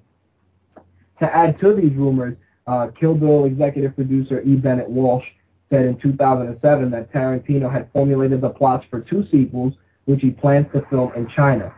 Uh, it seems that the, the review site FilmIck said that Kill Bill Volume 3 would be the revenge story of two crazy 88 killers whose arms and eyes were hacked out by Uma Thurman in the first movie, and that Kill Bill Volume 4 would then focus on the battle between the two daughters, uh, daughter, of course, of Uma Thurman's character, Beatrice Kiddo, and Vernita Green's character, um, Nikki Bell, you know, Vernita Green's daughter, who was played by Nikki Bell. I think at the end of the day, you know, I'm all for more Kill Bill. The only problem is that, like anything else, you know, the if you wait too long, the the popularity of the franchise may wane, and you're not going to be able to get that that extra, you know, that extra push from, you know, the people who are hardcore fans. I mean, I'll go see a, a Kill Bill Volume Three, you know, that comes out in 2011 or 2012. But who the fuck knows where we'll be in 2014? You know, especially if, according to the Mayans, fucking the world is going to end in 2012. So you know what? Uh, I'm definitely excited about the concept of another Kill Bill movie, but in terms of waiting for it, uh, I think 2014 is definitely going to take too long. But of course, it wouldn't be uh, the movie segment without the talk of sequels. Of course, the uh, recent Friday the 13th remake is going to get a sequel uh, due to the success of the original Friday the 13th, which made $40 million in the opening weekend. Uh, they're saying that the second part is going to start shooting, of course, conveniently for an August 13th, 2010 release. Platinum Dunes will once again produce the film, though it's not known who will be back for the cast and the crew. Um, I have actually heard a rumor that they wanted to use uh, UFC fighter Tim Sylvia to play Jason, so we'll see how that goes. I definitely want to give credit to the crew at Bloody Disgusting for that little news tidbit. Um, oh yeah, I definitely want to talk about uh, this week's box office. Of course, Zombieland was number one, earned $25 million. Uh, it's the 14th largest opening in October. It had a high per theater average of uh, $8,235 per theater. The film had a budget of 23.6, so it's already profitable uh, by an extra couple of mil. So I'm more than sure Zombieland will continue to be successful, and uh, there's already talk of doing a Zombieland sequel. So it'll probably continue right where the first one left off. Cloudy with a Chance of Meatballs was number two. Uh, the re-released Toy Story and Toy Story 2 in 3D came in at number three, earning $12.5 million, which I'm more than sure is going to make Disney very happy. The Invention of Lying came in at number four. It earned $7.3 $7.3 million. The film had a budget of 18. I definitely can see this movie being profitable. Uh, Ricky Gervais, I'm kind of mixed on his humor just because English humor is, you know, not something that's, you know, my forte. He is amusing. So, you know, it'll be a movie I'll pick up as a rental. Definitely not something that I would go and drop 10 bucks to see. Surrogates dropped three spots to number five. Capitalism, a love story, the Michael Moore movie, jumped from number 31 to number six this week. It earned $4.8 million over the week, weekend, making its two-week total 5.2. Uh, with it, the uh, roller the roller girl movie uh, was tied for number six. It made 4.85 this weekend. The film had a budget of 15 million. Of course, the Fame remake fell five spots. It made uh, 4.7 million dollars. In two weeks, it made 16.6. It had a budget of 18. Who gives a shit? Uh, the Informant fell five spots to number nine. It, that movie actually looked really funny. Matt Damon, you know, playing the fat uh, whistleblower looked interesting, but of course, you know, not everybody's gonna like that type of comedy, so it kind of I definitely saw it kind of tanking a little bit. But it's made $26.5 million and it had a budget of 22, so I can see it already being successful. Love Happens fell three spots to round out the top 10 this week. It earned 2.7 over the weekend, made $18.9 million, and it had a budget of 18 million. So, with that said, made a little money. Half of these movies I really don't give a fuck about, but, you know, it's definitely something that can breed some discussion. Now, of course, I want to talk about a remake of, get this, you're to love this, National Lampoon Family Vacation. And the story is going to focus on Rusty Griswold, the son of Clark Griswold, who at the time was played by Chevy Chase. And he's going to be the protagonist that will be taking his children on a road trip uh, Chevy Chase and Beverly D'Angelo may, reply, may reprise their roles as Clark and Ellen Griswold, this time around as the grandparents. Uh, no deals are in place to confirm that either Chase or D'Angelo will do this movie. Of course, you know, the Hollywood Reporter is usually good with coming out with stuff like that. But, look, I've said it before, and I'll say it again with the fucking remakes. You fucking, ah, you non-thinking piss bags once again, National Lampoon, you know, Family Vacation, even their, their kind of lackadaisical, shitty sequels following that were, you know, they're they're ingrained in in you know in comedic glory, so to speak. They were very amusing, and they added, you know, they added just fond memories, like especially in Family Vacation. You know, you had that cameo from John Candy. Um, you had the grandmother dying on them in the back seat and her dog being dragged by the station wagon. You know, those are movies that are, you know, that they just have those marquee moments that that people can remember at the drop of a hat. And then, of course, with the lack of originality that Hollywood has, they decide, hey, what else can we fuck up? Hey, let's fuck up this movie.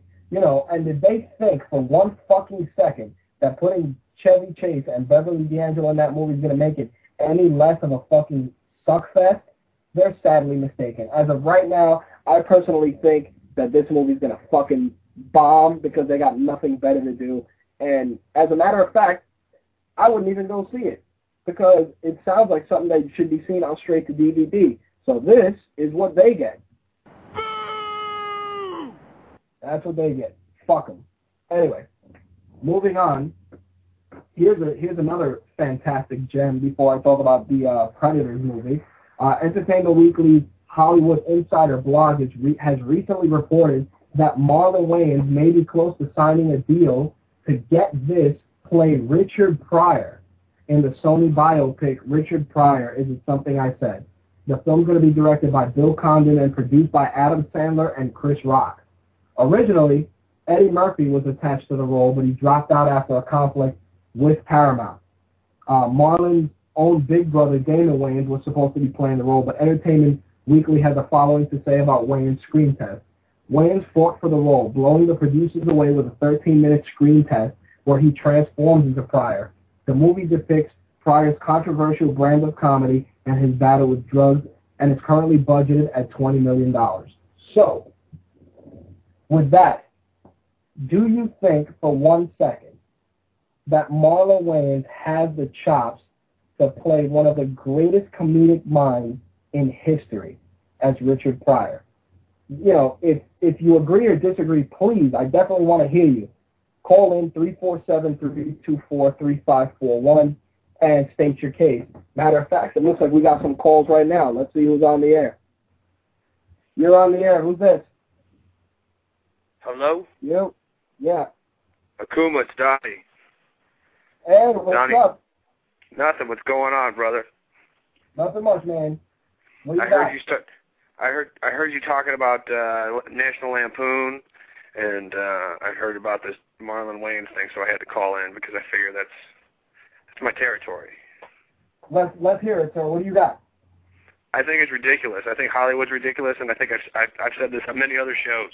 Uh, it, Hollywood is just a waste of time now. All they do is just remake, rehash old stuff. I was arguing with somebody the other day about like the horror movies they make now, where like back in the day, like Psycho is a great movie, but you never see anything happen, That's and right. that's what makes it a great movie because it's suspenseful and they like knew how to film a movie. Nowadays they're just like doing like you got Rob Zombie out there doing these stupid Halloween movies where it's just how gross can you be, how much blood can you have, how much swearing is or whatever. I mean I I, I ain't I ain't against swearing or blood or anything like that. You know me. Most of the people listening probably don't, but you know me. Of course, and- of course. And uh, you know, I I have no problem. I I swear like a sailor. Fuck, fuck, fuck, fuck. I don't know if I'm allowed to, but fuck. So uh, I know. But uh, I mean, that's that's. I mean, it's it's a waste of time, you know. And that and I mean, all you hear about is, oh, they're remaking this or they're making this and this TV show. They're doing an 18 movie. That's like, really. Do you need to do an 18 movie? Do you have no other good ideas? And then when actually, whenever anybody actually comes up with a good idea, everybody else just jumps on it and makes copies of it. It's just ridiculous. Well, you know, it's funny you say that because uh, something that kind of flew under the radar is, um, you know, and you you might have seen this, was they they did a remake for The Stepfather, Yeah. which if you if you saw the original, you know that the Stepfather movies were, you know, they're they're they're cult classics. But Right. the thing that got me is that you re-release, you know, you remake this movie and you give it a PG-13 rating. That's the know? shit that gets me. You know, and and like you said, it takes it back to doing you know movies like Psycho, where you know you didn't see what happened, but the Psycho was well written. Uh, you know, the camera work was phenomenal. You know, it was ahead of its time in terms of filmmaking. Nowadays, you know, they try to do the scares with, like you said, pumped up buckets of blood, extra mutilation, uh, more nudity, and they lose sight of the psychological aspects of making these movies good, especially you know with horror flicks. That's one of the things that I can always say that Saw kind of brought back, even though they introduced the torture porn genre as it's called. They took Right. the opportunity to you know Saw innovated because here's a guy, you know, in, in, in Jigsaw that for all intents and purposes didn't kill anyone Right. And you know that was innovative at the time. It's like, wow, that dude is is doing all this shit, but he didn't kill anybody. Right. and you know I that was that was like, go ahead, man. Oh, I was just gonna say. I remember when I first like when I first rented the the first Saw movie, and they're like, it's the most brutal movie you'll ever see. Blah blah blah. And you're saying, and I'm like, ah shit, it's just gonna be like one of these other movies where it's just stupid. But that was it was actually like you said, it was well written. Like you were like, oh wow, I didn't really, you know, it was actually entertaining, and it used the gore, so it was okay. Well, that's the thing. The ending of Saw alone, you know, was was the highlight. You know, the ending for that movie was just like, holy shit, you know. And that's the type of thing, you know, that that people are, are missing. And then, you know, you put out these PG-13 horror movies, which, you know, The Haunting in Connecticut, kind of creepy for a PG-13 horror movie. But then you, you run down that list of other lackluster PG-13 movies like Prom Night, you know, and shit like that, and you realize that these are, you know, high school musical horror movies, you know, just just utter bullshit. That you Right. know just shows the lack of, and, I agree with you, the lack of originality and the lack of wanting to move the product forward. You know, it, Cookie it's always going to be something like that. It- yeah, it is cookie cutter. But um, to to move that along, what what do you think about um Marlon playing Richard Pryor? I know you know you're a little you're a little older than me, so you know some of Pryor's stuff even probably a lot better than I do. you ever wonder what? No, I, I'm not going to get into it right now. I don't do Exactly. Richard Pryor. But think uh, about it. You- know, Richard Pryor is one of those guys. You know, he's he's he's he's you know a, a patron saint of comedy. You know, him, Carlin. You know, you could go Sam Kinison. You you can go Rita Rudner. Hands down top three comedians ever. I mean, Right. Richard Pryor was a fucking genius. I mean, he wrote, he co-wrote Blazing Saddles, but nobody ever knew that. He he was he him and Mel Brooks. He was supposed to star in that, but then he got into a bunch of shit. He couldn't. I don't know if you knew that. No, I didn't even know that, dude. He yeah, he's a co-writer for Blazing Saddles. He wrote Wow. all those. he wrote all those jokes. you know what I mean? But I mean, and I don't know. I mean, when you're talking about when you're talking about making a movie about somebody that you already know and you know what they're like, watching anybody try to play him is kind of eh, it's kind of weird. But uh I mean, if it's a good if it's if it's good and he does a good job as Richard Pryor, I probably wouldn't have a problem with it. I mean, if you can have a world with four different Batmans, I think you can handle like some dude playing Richard Pryor. You know what I mean? Well, well, you know what it is, and this is the the crazy thing. Uh, uh, uh, reading this, reading this initially, I said to myself, "This is such a bad idea." But the producer said that he did a 13-minute screen test where he transformed into Richard Pryor, which takes me back to when Will Smith was cast as Muhammad Ali. When I heard that, I was like, "Are you fucking?" I was like, "Are you fucking serious?" But then I watched Ali, man, and the mannerisms, you know, right down to the rope a dope. He had Right. that, you know, he had it well scouted. You can even go one better, Jamie Foxx's Ray Charles. You know, fantastic. I was just gonna say, yeah, that's that's. I mean, that's that's dead on. You know. Yeah, Denzel Washington as Malcolm X though is the measuring stick of playing historical figures because he Yeah. he fucking killed it, dude. But we'll see, man. You know, Huh? I said we'll see what happens. Well, yeah. You never know. You never know. So, but anyways, Hey. I'll let you get back to it. All I right, man. Thanks a a- lot, Anderson. Once again, uh, you can check out Donnie's show, Tumbling with Tumbleweed, on what Tuesdays? Tuesday nights at ten. That's right, on the Blog Talk Radio Network. Check it out. Uh, We Don, kick it every course, night. yeah, Don keeps it real, just like me, and I definitely stand behind his podcast and endorse it 100%. So help Donnie out. Check out Tumbling with Tumbleweed Tuesdays at 10. Appreciate it. All right, Much. Donnie. I'll talk. Peace. I'll talk to you later, man. You got it, brother. Peace. Like. All right, we got more callers on the air. I, I see Slick in there, and I see a few others. We got 45 minutes left, folks. I'm not going to rush anybody, but I just want to let them know that it's 45 minutes. Slick, what's up? Dude, tell me you're fucking joking about Marlon fucking Wayans playing Richard Pryor. No, sir, I am not. But like I was saying to, to Donnie previously, I'm going to reserve judgment until I see at least at minimum a trailer. Because um, it's true. When you read it, you're disgusted. But then I think back, like I said, I put a, a great example. If you see Marlon Wayans in Requiem for a Dream, dude, he was fantastic. But that's because he was doing a serious movie. And I'm more than sure, and this is just me talking from what I see, you know, they hire, uh, you know, an actor is hired to play a character a certain way. Marlon Wayans is always considered as comedy relief. So you don't really get to see him in other scopes. You know, it's like Will Smith was always the comedy guy. So you saw a movie like Ali, or you saw a movie like, um, even Hancock was a good example where he was funny, but he played a, a more tortured character. You know, I want to I want to not be too angry or too critical until I at least see a trailer. Well, I'm gonna be critical because when Marlon Wayans, is being quote unquote funny, could act not. Where, yeah, I know. He could act way of a paper condom filled with semen. well put, well put. But you know what it is? Marlon Wayans, Marlon Wayans Yeah. fucking playing Richard Pryor is a travesty.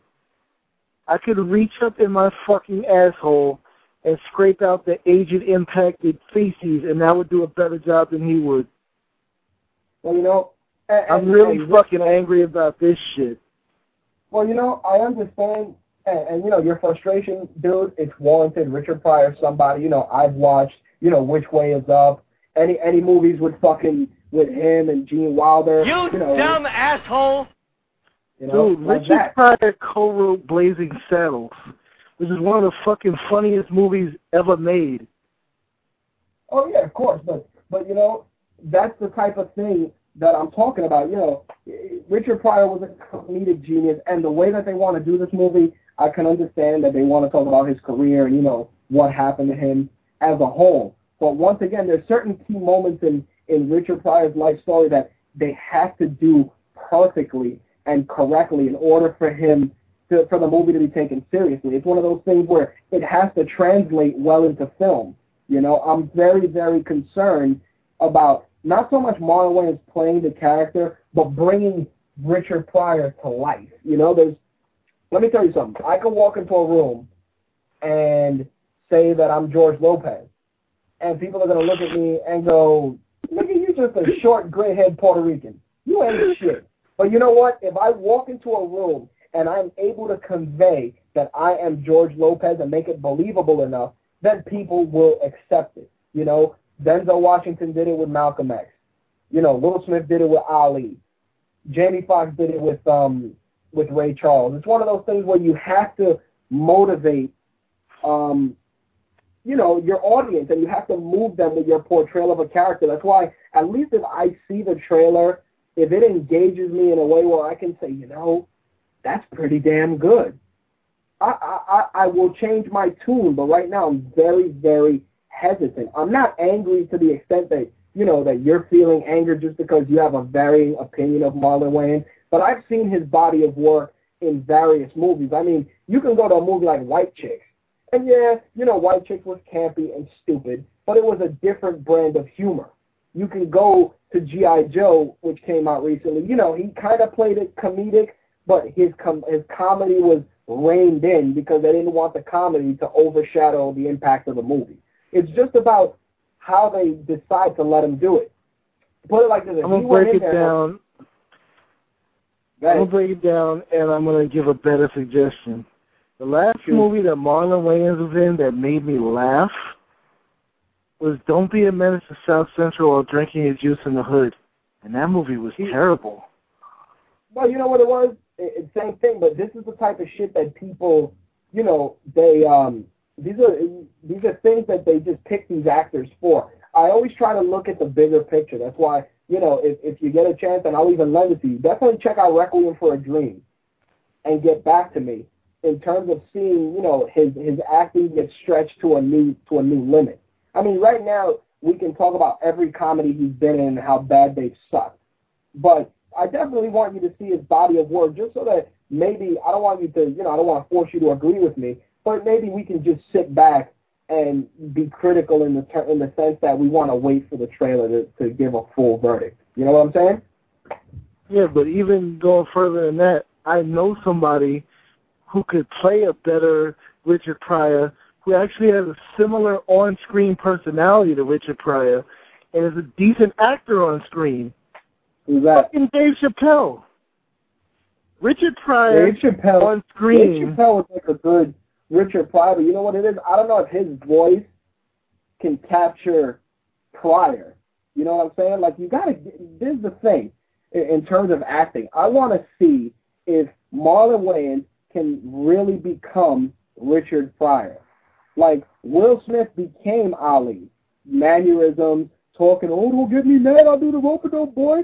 You know, like he had that. He had the the mannerism. He sat with Ali. You know, it's hard because Ray Charles and and and Ali, you know, they they were still around when these movies were made, so it's it's a different source material. I want to see Marlon Wayans bring him Richard Pryor to life, but with his own, you know, with his he's got to watch a lot of tape to get it down, dude. Richard Pryor's delivery, his mannerisms, dude, they're they're they're well known. They're second to none, and the only way I can see this being successful is him learning every aspect of Pryor's game. Chappelle would be a, a good candidate. The only thing is that I worry about Chappelle a having a nervous breakdown because you know he's kind of real sensitive with his shit. But that's what and I'm B, saying. Richard Pryor on screen was always a very like paranoid character. So was Chappelle. And you talk about freaking Will Smith and Ali. Ali in his heyday was a freaking loudmouth, conceited, you know, just a showboat of a person. Will Smith does the same shit. Not necessarily. I mean, that's part of why he pulled off Ali so well. Well, we will. uh We'll see what happens. I mean, right now, like I said, I, I, I understand your frustration, and like I said, you have a, uh, you know, a, an understanding of how you want him, you know, how you want Richard Pryor to be portrayed, and, and you know, I respect that. But me, me personally, just I want to reserve judgment until you know I can see a trailer, I can see some footage. If I see some footage and he sucks, dude, you know I'm gonna come on the air and just be like, yo, I saw the fucking trailer and it was bullshit. But for now, you know, you know, let's see what happens. I mean, you know, you you you're, you're entitled to your opinion. You know, that's why you guys call in. You're entitled to that. But me personally, I want to reserve judgment until I see a full picture. Right now, we're we're speculating on it being a bag of shit based on that initial gut reaction. I want to base it on, okay, I saw the trailer and I think he was good. Or, okay, I saw the trailer and I think it sucked. But I'm more than sure he's not going to be shitty because these are the types of roles that get motherfuckers Oscars. Sound good? Okay, so like you said, we'll see what happens. You got it, Holmes Nice. All right, man, we got 38 minutes. Let me just run through these calls real quick. All right. All right, brother. Thanks again. Later. Peace. You're on the air. Who's this? It's NFG again. NFG, what's up? All right, yeah. Um, uh, I just wanted to say one the just a little bit about the uh, remakes thing, and then just a little bit more about the Richard Pryor thing. Actually, I'll do the Richard Pryor thing first. Cause that's gonna be really quick. Um, Go ahead, homie. First, uh, it could be a lot worse. Like Marlon Wayans, he's not that bad. Just think they could have picked Tyler Perry. That's all I'm gonna say. I mean, would rather fucking Tyler Perry do it. Fuck that guy. You know, you're that that's a that's a nice way to troll, and I'll give you credit. But you and I both know that Tyler Perry has a better shot of playing Grandmama, like Larry Johnson, than playing fucking Richard Pryor. Let's call a spade a spade. You know Tyler Perry is a mogul and he knows how to market himself, but he just likes wearing women's clothing. So let's yeah, call it like I, I, I just fucking hate that dude. Oh, don't don't feel bad, dude. I don't like him either. I hate the fact that people are always like, "Did you get the new Tyler Perry movie?" No, I didn't. Beat it. Just, it sucks. I'm just saying, like, just look at it that way. Like, you know, yeah, Mar- Marlon Wayans is probably not the best choice, but you know, that, that's yet to be seen. I mean, everyone freaked out when they picked Heath Ledger as the Joker, and then he turned out great. Yeah, dude, you that's know. what I'm saying. I want to reserve judgment for for footage. You know, I want to see it. And fuck, Yeah. dude, I'd give. I, I'd even want to see the screen test because if his screen test blew them away so badly, I wish somebody would leak some video. Because dude, that that'll sell everybody. They'll be like, holy shit, you know. Yeah, that'll that that'll be pretty big. I don't know. I'll, right I'll, now- I'm looking forward to it. But right now, you know, I'm just talking, you know, based on fucking words on a screen. You know, I want to see the body of work presented before making a full judgment. Yeah. Um, also, what I wanted to say about the whole remakes thing is that, um, you know, like we could bitch all we want about it, but like the thing is, like, it's something that we're never really gonna get away from. As time goes on, you, you really kind of run out of original ideas. Um, but um, you know, th- if you think about it, not all remakes are really bad. Like The Departed was was a fucking excellent movie. and it was the uh, Departed based was off, fantastic. But Yeah, it was also based based on Asian source material. yeah, it was based off Infernal Affairs. I mean, some would argue that Infernal Affairs is just far superior, but you know, it's it still it was a really good movie. Like I don't think anybody out there is gonna be like, man, The Departed was shit. And then uh, another thing, uh, you could look at it. Uh, well, I don't know. I don't know if anyone else noticed this, but the big similarities between Hamlet and fucking The Lion King.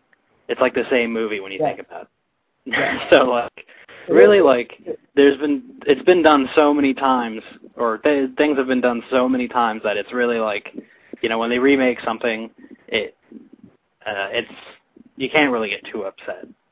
Well, you know what it I- is. You know what it is, NFG, and, and you're right. Uh, But you know what it is. I think that I, uh, me personally, as a as a wa- as a movie watcher, w- don't mind, you know, remakes.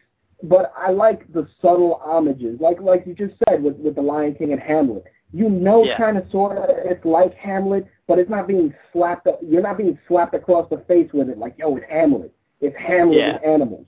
It's like Exactly. shit, it's like Hamlet. You know, it, it's it's one of those things. It's about the subtleties. You know, if you're really creative and you're really tight with your game, you can sell people on anything. It's like if I'm a good salesman, I can buy your mother from you and sell her back to you because that's how good I am at my craft.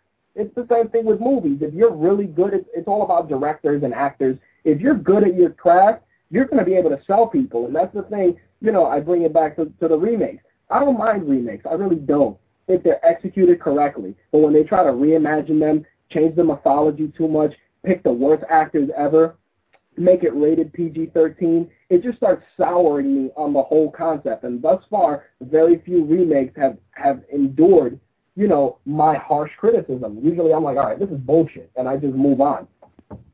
Yeah, it's it's I don't know, like you you really look at it. There's a few that did really well, like you know, the Batman. Now it's uh, not so much a remake, but it's you know they're pretty much redoing the whole thing, and it's great. Like the the new Batman movies are fantastic, but um, like I don't know. I mean, we are talking about National Lampoon, and it's kind of like, eh, you know, they, they were they were good for the time, and like now they're still okay. Exactly. Yeah, but it's So going to be a like- dated concept. I really don't think they can make it worse. You know, I think if anything, they could just make it better. You know yeah, what I well, mean? you know what? You know what? Let's think back to when they did the honeymooners with Cedric the Entertainer. Let's let's look, let's let's just leave it at that and close it out with that. Yeah. All right. you know, but um, let me just bang out this next call. But thanks again for the call, NFG. All right. No problem. All right, man. Later. You're on the air. Who's this? Yo. Yo. Yo, it's your Oh boy. shit. What's up, Yeah. P? What's going on? It's not. It's, it's good. You know, I had to call in when I heard dude talking about Marlon and all of that. I had to. I had to give him some feedback. Oh, definitely, man. I, I appreciate I appreciate the support and I appreciate the call. What do you got, man? Oh, oh, the the whole him being Pryor. I mean, yeah, Marlon is not the most credited actor in the world, but you have No, to look. fuck he ain't. You know what I'm saying? You can, you have to look at what's out there. If Eddie dropped the ball, you know what I'm saying? Marlon is not a horrible actor. And he said, well, what, what got me upset is when he said that the only thing that made him funny was the don't drink your juice and some shit you. Oh my God. well, you know what it is, and and it's good that you called, but the fact is, I I understand, you know, and and this is also just because I know I know Slick personally, much like I know you. You know, Right. it's all about it's all about how you how you you know how you feel about certain things. You it's like me and you we talk, and you're Of course. passionate.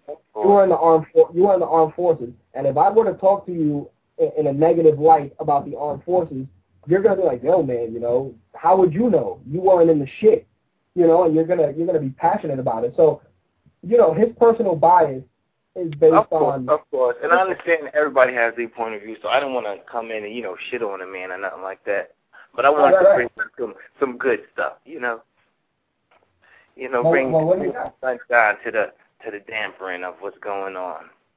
But you know, I heard a couple, you know, a couple of things that's going on. But I, I really think that Marlon. I mean, you know, they're reaching right now, making a Richard Pryor movie. They just reaching. You know, it's it's a money thing. Everybody wants to get money, and who's better to make money off of but dead people? You know what I'm saying?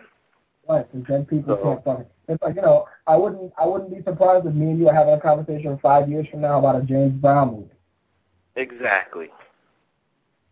Exactly. So they're reaching right now, and I understand everybody's, you know, hostility towards the the whole like why they even making a movie. I'm, I personally, I would hope that the movie never comes out.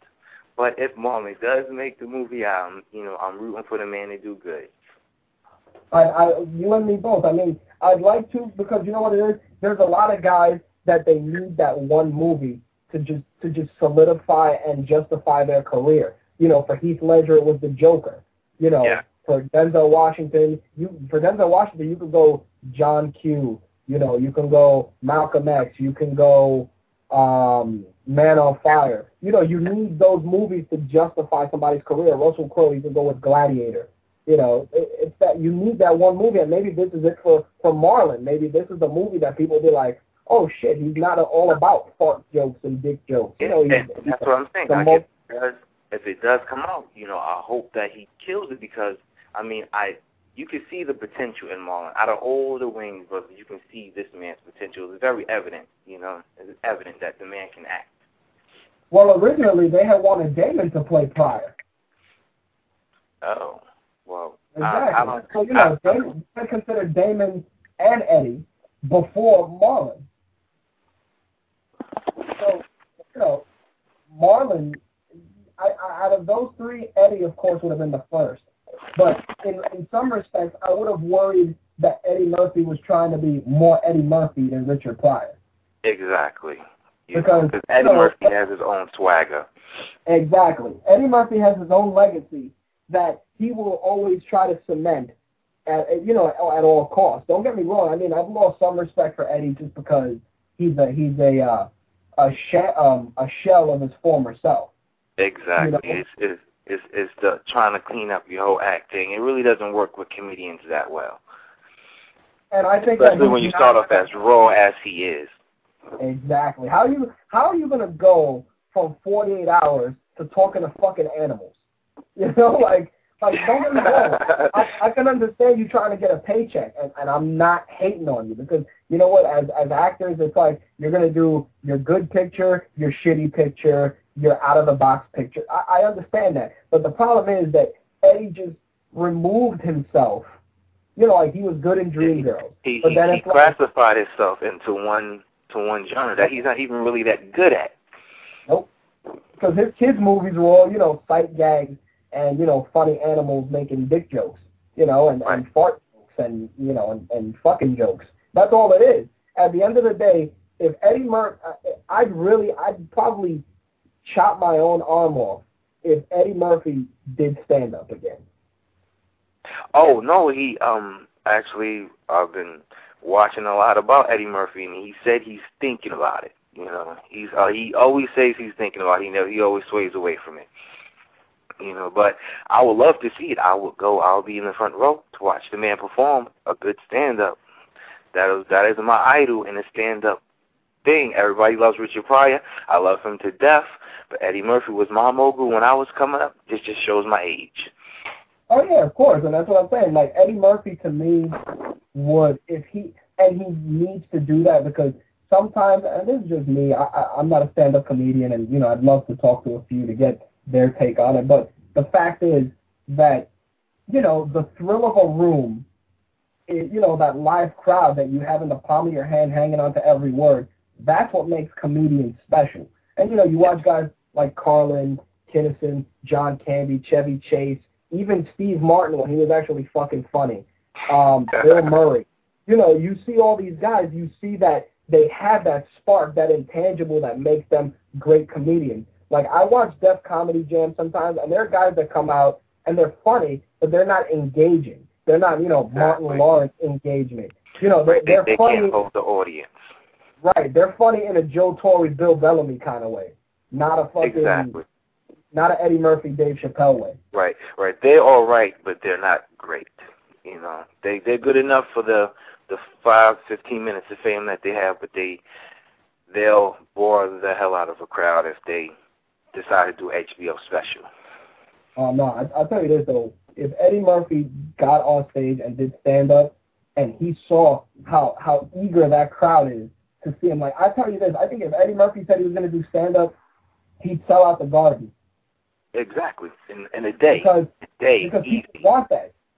yeah, people want that, man. They want that. Yo, man. You know, it's, it's like if Michael Jordan was going to come out of retirement and he was Right. going to play his first game with the, you know, with the Bulls against LeBron James. You know, people would want to see that because that's something that they want to be a part of. They want to be a part of history. You know, and that's I'd like to see Eddie do some more stand up before people look at his career as, you know, Nutty Professor Norbit and the fucking Klumps. I would like to see that, but you know, who, who am I? Who am I to pass that judgment? All right. I'll have one more before I go. What's Go your take on the new Nightmare on Elm Street? The new Nightmare on Elm Street, I um I had posted the trailer on the site, and overall, I think that the in the concept looks sound, but I want to see more of um the guy that the, the guy who's Rorschach playing Freddy Krueger. I want to see just more of his character, just to see if he if he captured the essence of Freddy Krueger. Anybody you know can sell you on 15 seconds. You know, I watched the 15 second trailer and I was like, okay, you know, this could work. But on the same token, it's like you're you're you're putting out a movie that's not that old. You know, you're kind of reinventing the wheel. So you know, a lot of people are going to definitely not want to see it because it's not Robert Englund playing him. But you know, like I said, I want to give it a fair shake, and you know, I mean, I'm not going to probably drop ten dollars to see it, but I will see it. Right. Okay. That's. I just wanted to see what you had to say because you know how we get down with the, you know, meeting of the minds. Absolutely, Right. sir. Absolutely. You know, you know, I have to call and support your show. You know, I want to say what's up to everybody out there. And I wasn't taking a shot at you, a shot at you, dude. You know, I just want to forgive my opinion. No, no, no. I- appreciate it. I appreciate it. I definitely, you know, I definitely want you to, to call in, man, and, and contribute because you got a lot of uh, a lot of experience in in the life game that you can bring to the show. All right. All right, brother. Thanks again. Yes, sir. Later. All right. Peace. All right. Uh, what do we got? We got 23 minutes of show left. Let's get into this week's letter bag because there was way too much material to cover. Uh, last week, I asked what are three of your favorite horror games and three of your favorite horror movies. Um, me personally, I'll you know I I'd have to say Resident Evil, Eternal Darkness, and um, I and and Splatterhouse were my choices. As for horror movies, I can go back and say uh, Zombie by Fulci was one of my favorite horror movies. Uh, the original Phantasm and um, the original Nightmare on Elm Street, just because they were they were uh, you know I can switch those out you know with other movies, but off the top of my head, those are the three that stood that you know stuck out in my head the most. Um, in terms of people that answered this week, um, we'll start with Wolf. Wolf said uh, his three favorite horror games would have to be Resident Evil 1. He said this game at, at its time just had a creepy mood to it and a few jump scares like the one of the dogs jumping through the windows, which is true. American McGee's Alice. This game put a creepy, haunting twist on Alice in Wonderland and had a pretty good combat system. And Silent Hill 2, the mood in this and the haunting images appear just appear just fit together, let alone Pyramid Head make this game great. His three horror movies were The Shining. Uh, the movie gave me the chills, and Jack Nicholson was extremely good at playing a crazy psychopath.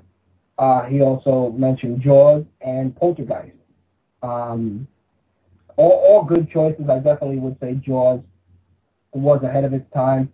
Uh, Poltergeist, of course, is just a creepy ass flick, and The Shining. So definitely good choices from Wolf. Uh, Bob, master of the psycho style. Well, master of the psycho style. Sorry, let me correct myself. Uh, he, his picks were uh, for games. He had Resident Evil 2, Super Castlevania 4, and Monster Party for the NES. Uh, for Resident Evil 2, uh, his I, I definitely want to read his response because the rationale was sound. He said sometimes it takes a sequel to actually push the idea of the true horror of a situation. In this game, you actually get a you get to see Raccoon City in the midst of a zombie outbreak. The music, scenery, and the fact that it was the only Resident Evil game to have cinematic death scenes. I would always save my game right at the front desk of the RPD just to walk into the room on the right with 10 or so zombies, with 10 or so zombies in it, just to watch Leon or Claire get mauled, dragged to the ground, and devoured. uh, I don't know how to if I should consider that uh, need therapy or if I can consider that um, a, a good uh, justification for enjoying this game. But definitely props to Bob for that.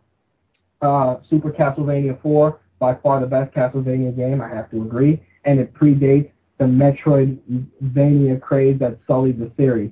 Tough as nails to play, enjoyable for every second, and the soundtrack still has yet to be topped in any of the newer renditions. That's why I actually made that the intro music for the show. And it actually focused on defeating Dracula instead of collecting obscene amounts of bullshit. And his final game was Monster Party for the NES. Nothing scary about the game, just a general Halloween themed game full of lol and what the fuck. In one room you can be fighting Medusa and a giant spider, then five minutes later you're fighting fried shrimp and onion rings dipped in blood. Thanks, Japan. Uh, his movies are, his picks were Dawn of the Dead, the original from 1978, the 2003 Texas Chainsaw Massacre, and Revenge of the Killer Tomatoes. Just on that alone, I have to fucking give Bob kudos because that is a fantastic suggestion. That movie's fucking utter fail, but it's a great uh, Halloween movie to watch just for laughs. Uh, Jake put his top three horror games as Resident Evil 1. Uh, he goes, of course, uh, talking about it scaring him when he was younger. Uh, Dead Space, the damn alien kids creep the hell out of me, and the monsters come out of the woodwork doesn't help either. Uh, Silent Hill also. His horror movies were Children of the Corn, the original Friday the 13th, and Nightmare on Elm Street, which is actually very solid choices. Children of the Corn he put because he lives in Indiana and he lives by a cornfield. Uh, shit had me paranoid as hell for a week. And, uh, oh, well, he was living by a cornfield. Definitely solid choices from Jake this week. Uh, who do we got? Oh, and Hyena. Hyena comes in uh, with the la- to tie in the last one. He put Eternal Darkness, great storytelling, and mind fuckery. I have to agree. Fatal Frame 2, it has some great horror mechanics and felt like I was living out of an Asian horror movie. Of all the paranormals out there, I think the ideas surrounding hauntings are more common, which increased my appreciation of the game. Fear, this game had, in my opinion, awesome horror mechanics, the type that make you stop and be wary of your next step. I have to agree, even though I wasn't a fan of the Fear game, definitely, you know, the trippy colors, the people popping in and out, definitely some creepy shit. Uh, his top three horror movies are, uh, I think this is the title of a movie coming soon. He put the trailers, which I'm to put up on the site later tonight. Uh, the Sisters, uh, the murder that happened in this movie was a true story. Definitely to have to put that up. And a movie called APT. Uh, these are his top three horror movies, and I'm actually going to post some of those trailers um, on the website. And that's the uh, letter bag for this week. Uh, based on that, let's see who is our winner. This week's winner of the letter bag is actually going to be Jake. So Jake, when you get a chance, send in the uh, the you know email me your address and which system you'd like your prize for, uh, PS3, 360, or even the Wii for that matter. So Jake is the winner for this week. Anthony, uh, of course, won a prize already, and Ark won a prize, and Jake won a prize. So uh, you guys are you can respond to questions, of course, but you guys are out of the uh, contest for the next uh, 30 days. You guys will probably be eligible again in the month of November to receive prizes, just to give everybody a fair shake. So again, send in your information and I'll get out the points for you. Uh, next week's question. Um, I'm gonna do. I, I'm gonna try and do a two-pronged approach, just to give people different opportunities to answer questions. Um, first off, from the movie standpoint, uh, you know, given how passionate people were about, you know, the casting of Marlon Wayans as Richard Pryor, um, my the, the, what I want to ask is, if you had a, you know, favorite comedian, and you know, movies were being made about them, and, and you know, these they're I definitely like to say uh, older comedians. You know, is who are your favorite, I, would like to say your top three favorite comedians, um, alive or dead right now. And the next part of the question is, if it's a deceased comedian, uh, which one do you think, wh- which one of them do you think their life story would translate best into film? Uh, right off the bat, I'd like to say my three favorite comedians right now are Lewis Black, uh, the late George Carlin, and right now I'm kind of I'm I'm on the Russell Peters bandwagon because he's funny as shit. In terms of uh, which of uh, the deceased comics would translate well into film, I'd definitely like to see a good movie about Carlin or even about Sam Kinison, just because Sam Kinison was real vulgar and really ahead of his time. And or even for that matter, I'd even like to see a little bit about Chris Farley, just because you know his brother looks so much like him, and I I definitely like to see like where it went wrong for a guy like Chris Farley. So definitely, I'd like to say you know what are your three favorite comedians, and you know from if you have deceased comedians that are your favorites, uh, which one would you like to see translated into film? So again, send those responses to mtrhost at gmail.com. And a secondary question I'm going to use is for the PSP Go. I'm actually going to just do a handheld question. Uh, which handheld have you owned? And out of the ones you've owned, which is by far your favorite? Real easy.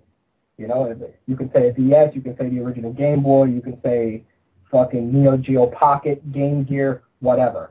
I definitely want to say that my favorite handheld of all time has to be the original green screen Game Boy. And the reason is because the green screen Game Boy was just a tank. You could drop that shit. It, you know, it just took a beating.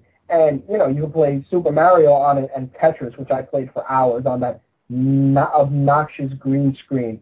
So definitely your favorite handheld console and, you know, of course, why it's your favorite. Uh, those are the two questions for this week. Just want to give a couple of shout outs and plugs to wrap things up. A lot of shit got left off the show this week. Um, I want to thank all the callers that called in. Uh, I want to thank, of course, Donnie for calling in. Tumbling with Tumbleweed is his radio show. You can check it out Tuesdays at 10 p.m. on Blog Talk Radio. Uh, he also pops in on VGN Radio once in a while and Cleveland Sports Radio as well, which I get a chance to do those shows also. Want to give props to uh, 411 Mania for providing some of the great news this week. MMA Junkie, Bloody Disgusting. Uh, who else?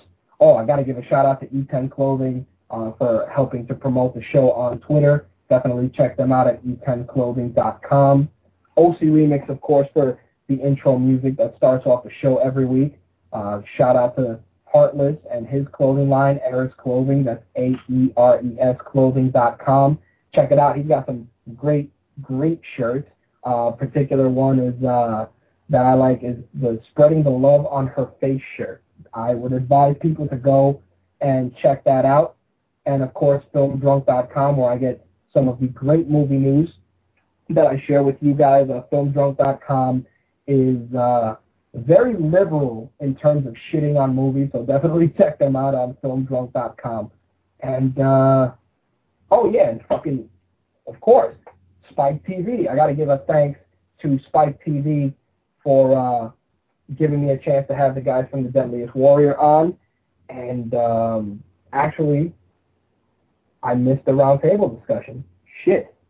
Oh no, I didn't. There's uh 12 minutes of show left. I think we're good for that. Uh, of course, if, let me try and get some of the roundtable discussion in. But last but not least, uh, you can follow me on Twitter, twitter.com slash Akuma, A-K-U-M-A 25. Or you can follow the show, twitter.com slash MyTakeRadio. Uh, hit us up on Facebook, on the Facebook fan page, and become one of the many My Take Radio minions. We're up to 30 so far. Please tell your friends, your family, your loved ones that are fans of any of the stuff I talk about to have a listen to the show. Who knows? They might like it. Um, of course, you can find me on MySpace, myspace.com slash RB19AB. And last but not least, of course, visit the show site, mytakeradio.wordpress.com, which will soon be becoming mytakeradio.com. And of course, feel free to comment on some of the news that I'm able to post throughout the week. Of course, the Gina Carano uh, ESPN magazine cover was the most popular article this week, and that's because boobies sell. Let's call it like we see it. And um, review of Arkham Asylum, please check it out. Feel free to comment. And just comment on some of the other stuff. The Stone Cold Steve Austin Damage trailer is up. Uh, the Street Fighter 4 trailer is up as well. And uh, we got 10 minutes of show left. Uh, we can get a little roundtable discussion in real quick. Um, um, the roundtable discussion was going to be the abundance of sex in video games, and do you think that it sells video games or does it detract? 347-324-3541 is the magic number to call in and state your case. Uh, please, if you are going to call in, let's keep it brief. We got 10 minutes left, and I don't want to get interrupted by the lady. So 347-324-3541 for the roundtable discussion, and let's bang it out real quick. So please, if you're going to call in, take the opportunity now. And uh, I actually see people talking about it on the chat room, so please don't debate. Call in so we can get it out of the way. Otherwise, I'm going to try and get some fucking sleep and end the show early. Oh, fuck. How can I forget? Um, Got to give a shout out to my buddy Josh who called in earlier. Check out his book, Brandon Sparks and the Hidden Sun. Uh, great kid book. Um, you know, he published it not too long ago, and it is on Amazon. So punch up Josh Fuld, F L F U L D, and check out his book. And that's pretty much it. Unless uh, anybody calls in, I am going to. Ah, there he is. Let's see. Yo, you're on the air. Who's this? It's Hyena. Hey man, what do you got? Uh, sex and video games, right? Yes, the overabundance of sexuality in video games. Do you feel it detracts or adds to a game? Um, I mean, it, it's obvious. Sex always attracts. You know, Right, I mean, Does it add to like- the game? Does it add to the game? Maybe storyline wise, uh, interest wise. You know, I mean, like if you if you if you, if you think I, I kind of see like video games similar to like a movie. You know, why why do some movies toss in that random sex scene? You know, it keeps the viewer interested and you know, you know, keeps things fresh. You know. This is true, but what I um I had made a case earlier, and it, it's a shame that there's such little time left. But a game like Tomb Raider, you see, you know, Lara Croft, big boobs, small waist, just you know, pleasing to the eye. But and the game was enjoyable when it came out. Do you think the game would have been any less enjoyable if the character would have been more covered up, smaller boobs, just a regular looking girl? Do you think the game would have, you know, do you think that the popularity of the game would have been so high based on that factor? You know what? I I I, I mean, it, it's it's sad to say, but it I is. mean, I, I, I. Go would have been interesting. You know, if if it was just a girl. Or let's look at it like this: a game like Soul Calibur, which when Soul Calibur was originally Soul Edge, the the female characters were a little bit more covered up. Notice the trend that they're wearing less clothing, they got bigger boobs, and you know there's more sexuality to them. You know, character like Ivy in particular, you know, Yeah. is, is a great example. You know? Do you do you think that that detracted from the game later on? because I kind of feel that it did because it's like, all right, let's make this chick that's ridiculously thin with these ginormous boobs just bouncing around every time you're, you're fighting, you know, like like it kind of detracted from the game a bit. For the young casual gamer yet. There you go. Casual gamer. Uh, I mean, like it. I mean, you're taking like a like a fighter genre where you know people play it, you know, because you know it's a fighter. They want to get better at it. They don't play it, you know, because they see bouncy boobs. You know. Right. But that's the problem. You know, the younger the younger generation, you know, it's it, it's it's their playboy. You know, let's look at this hot these little hot chicks virtual tits bounce around. Yeah, yeah, true. Yeah. There you go. All right, homie. Thanks for the call. Anytime. All right, peace. All right, we got another caller. You're on the air. Who's this? Uh, this is O'Malley, man. Hey, O'Malley, what's up? Uh, not much, bro. What's going on? What do you got? Sex and video Uh, I games. Adds or detract? Uh, Um, I think it just pretty much attracts more gamers and stuff. I mean, take a DOA beach volleyball for example. So when that dropped, I mean, just nothing but pretty much fanboys and maybe a few fangirls just came out of the woodwork on that one. Just to watch girls Right. just bounce around and shit. Yep. because that game had zero fucking value. It's like here are these scantily clad chicks playing volleyball. That could have been any other game, but you know the fact that there was tits involved and half naked girls, you know, and the possibility of modding them to play naked, which I've played, you know, it, it, that was the alluring concept. Definitely detracts. Yeah, I mean, it's just well, so, I mean that's how it is. I mean, with this, you were saying earlier, the uh, generation gamers just, you know, it's like Playboy all fucking over again. Yep, because that's what's happening. I think that the, the and you know, the, this is one thing I didn't touch on on the show. I read um, a, a post that Playboy is going to have Marge Simpson naked in Playboy. Oh, for fuck's sake. Exactly. But you see, this is what I'm talking about. You're taking something like The Simpsons that's, you know, an institution of, of comedy, you know, and, oh yeah, Marge Simpson's naked. Or when Playboy did the, uh, the Girls of Gaming, you know, the gaming characters naked. You know, I think that it detracts the value away from the presentation of the game. It's like, yeah, don't get me wrong. I'm more than sure 12-year-old boys would love to see Lara Croft naked, and they look for it on the internet. But it, it adds no value to the game. You know that that's the thing. You know we have a preconceived notion of what the perfect woman looks like, and you know I I think it kind of fucks up girls too. You know. Oh yeah, I mean, you know, probably like some even get a damn complex going. You know, my boyfriend doesn't look at me because I don't have the rack of Lara fucking Croft or fucking Kasumi for fuck's sake. Exactly. There you go. I mean, that I mean that caused all sorts of problems. And hell, um, I just recently bought Ninja Gaiden Sigma 2, and I've been playing that. And I read on uh, forum somewhere where you can actually uh, shake the Sixaxis.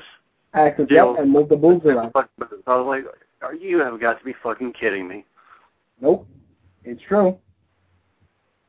Well, we'll see what happens, bro. But I'm definitely going to want to continue this topic of discussion next week. Let me just get the uh, last call in. All right, man. Take it easy, bro. All right, man. Thanks a lot for the call. Peace. Bye. You're on the air. Who's this? Oop. And it's Laura. Arcade. Hey, what's up? Not too much. I'll keep this short and brief. Um, sex and video games. There's really two sides to this coin. One, I mean, is it going to add to the game? Probably not. You know, I mean, maybe it'll have a, a little bit more of an interesting storyline. You know, depending on how developed the storyline is. But uh, I mean, I don't think it's going to do anything as far as gameplay is concerned. So it's really just there to look pretty. But this this goes into uh, what uh, the other side of the coin. I mean, video games. We've come a long way since the Pong dot.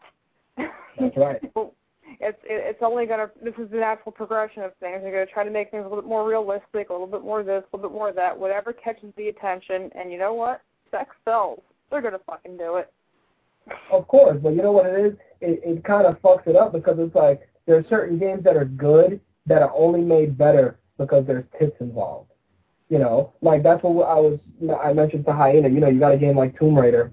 You know, that's good and it's considered good. But is the popularity of the game based on the fact that the chick looks like she's a ten, or is it based on the fact that it's good gameplay? Like, where do we draw the line between wow, look at the tits on that chick, and she's not even real, or you know, where do we draw the line in the sense of this game is good and the heroine could have looked skinny, you know, big boned, fat, and it wouldn't have made a difference because the gameplay was engaging.